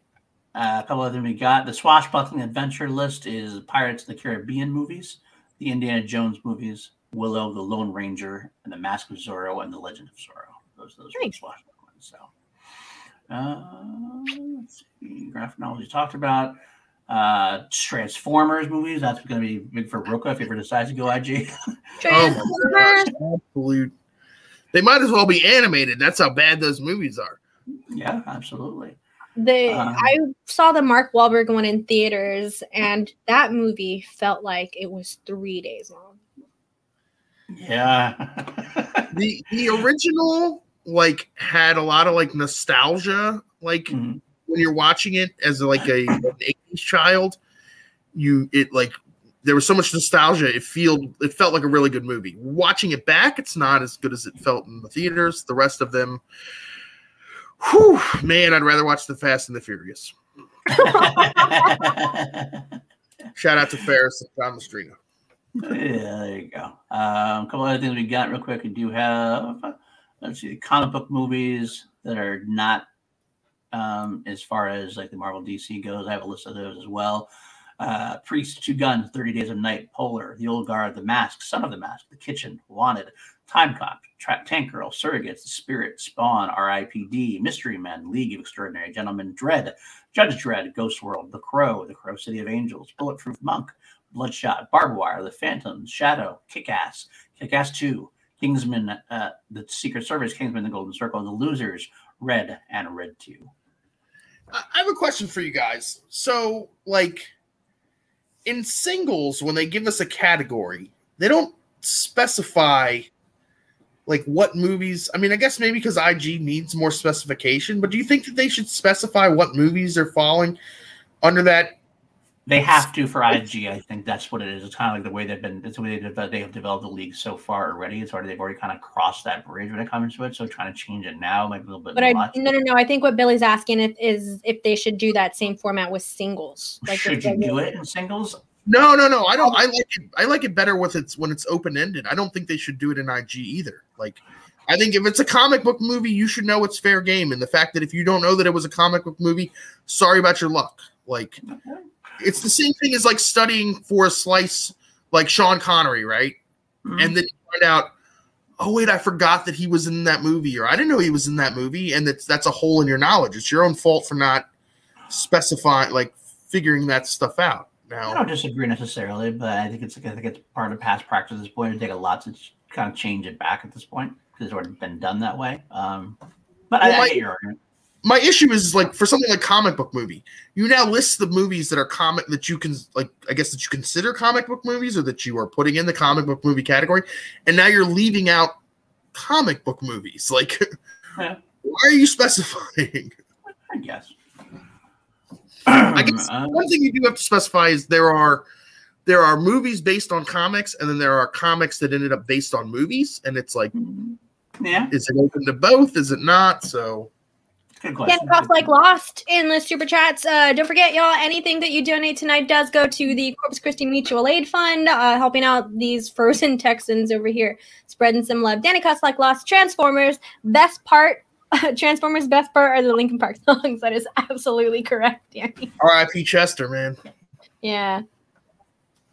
Uh, that's really that's really it for me as far as the IG things go. I think that's enough uh, we can go into at this point. Um, yeah, so those are the new categories. I like I like that we're getting more. So You're never gonna agree with everything, right? You're never gonna agree with every every wheel slice. You're never gonna agree with like what you want to see. You're gonna be missing stuff that you want to see. But I think the the team's doing a damn good job as far as expanding out and going from there. I like what we're seeing. I hope we get more.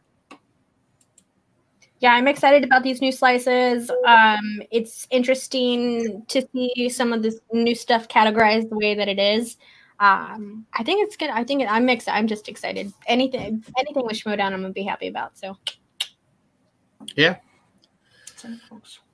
Well, y'all, I think that's gonna wrap it up. Wrap it up for us here tonight on the Call to Action Network. Again, I want to thank everyone that donated to the Streamlabs and Super Chats tonight. We got almost four hundred dollars going to CC Mutual Aid, y'all. That's I can't thank you all enough. That means so much to me. Um, this is a, a, a, this is something that's near and dear to my heart. I want to try to help out as much as I can with the people in, in my community, my own personal community here at home. So again, thank you all so much for for doing that. I I love you all. I appreciate that from the very very depths of my soul. Thank you, thank you, thank you. Thank you. But that's going to be it for us on Call to Action Live on this happy Sunday. Uh, um, before we get going, Billy Belford, let the people know where they can find you and what you got coming coming up. Uh, coming up, I have uh, a week from tomorrow. I will be uh, doing the second episode of Turn It Up to Eleven. Wow, wow! Uh, myself and some other guy. This some random this person. Guy, um, some Chandru guy. Oh no! um, no.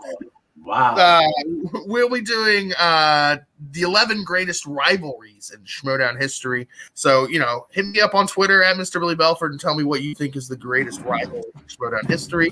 Uh, I'm also going to be on Call Live a lot more often, you know, because, you know, I like Call Live. Um, and you can catch me not watching uh, animation, um, you know, anywhere else. Uh, but that's about it. Yeah.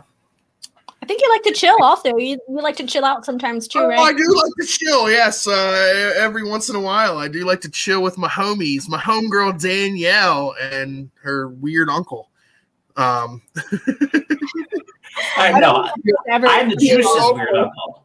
I'm the juices alcoholic uncle. That's what that is. So unless, unless Danny and Juice were uh, cousins or something, I don't, or, uh, I don't know. yes, I like to do action whenever I can, for sure.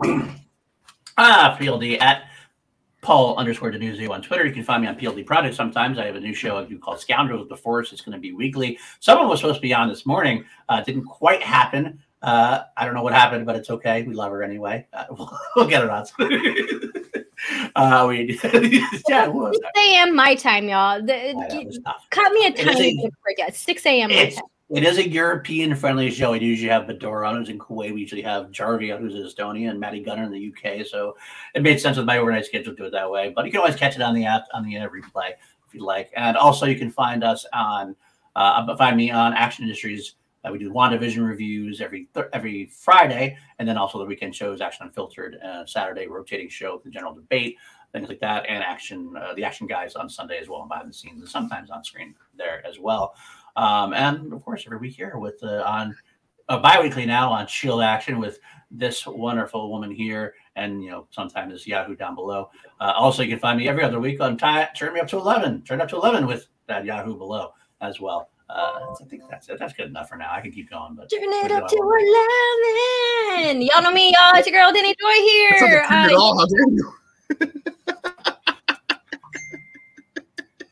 All right. Well, you know me, y'all. It's your girl, Danny Joy. You can find me on Twitter at Danny Joy, D A N I E J O Y. Um, you can also find me here every once in a while, getting interrupted by Mr. Anyways, big shout out to Ferris Methode again for donating donating once again inside of the Streamlabs. My dude, I love you and I appreciate you so so much. Um, uh, thank you to everyone that's been hanging out with us in the chat tonight. Uh, uh, Jesse, check your DMs later sometime. I'm sure we're gonna hit you up about coming on because you got a match coming up and we're all very much excited about it. So from everyone uh, at the Call to Action Network, thank you all so much. We love you. Uh, give your puppies a belly rub. Tell your people that you love them. Get some sleep. Fluff your pillows. Love you all so much. Y'all have a good night. Uh, we are getting out of here once I figure out how to press some buttons. Burr, burr, burr,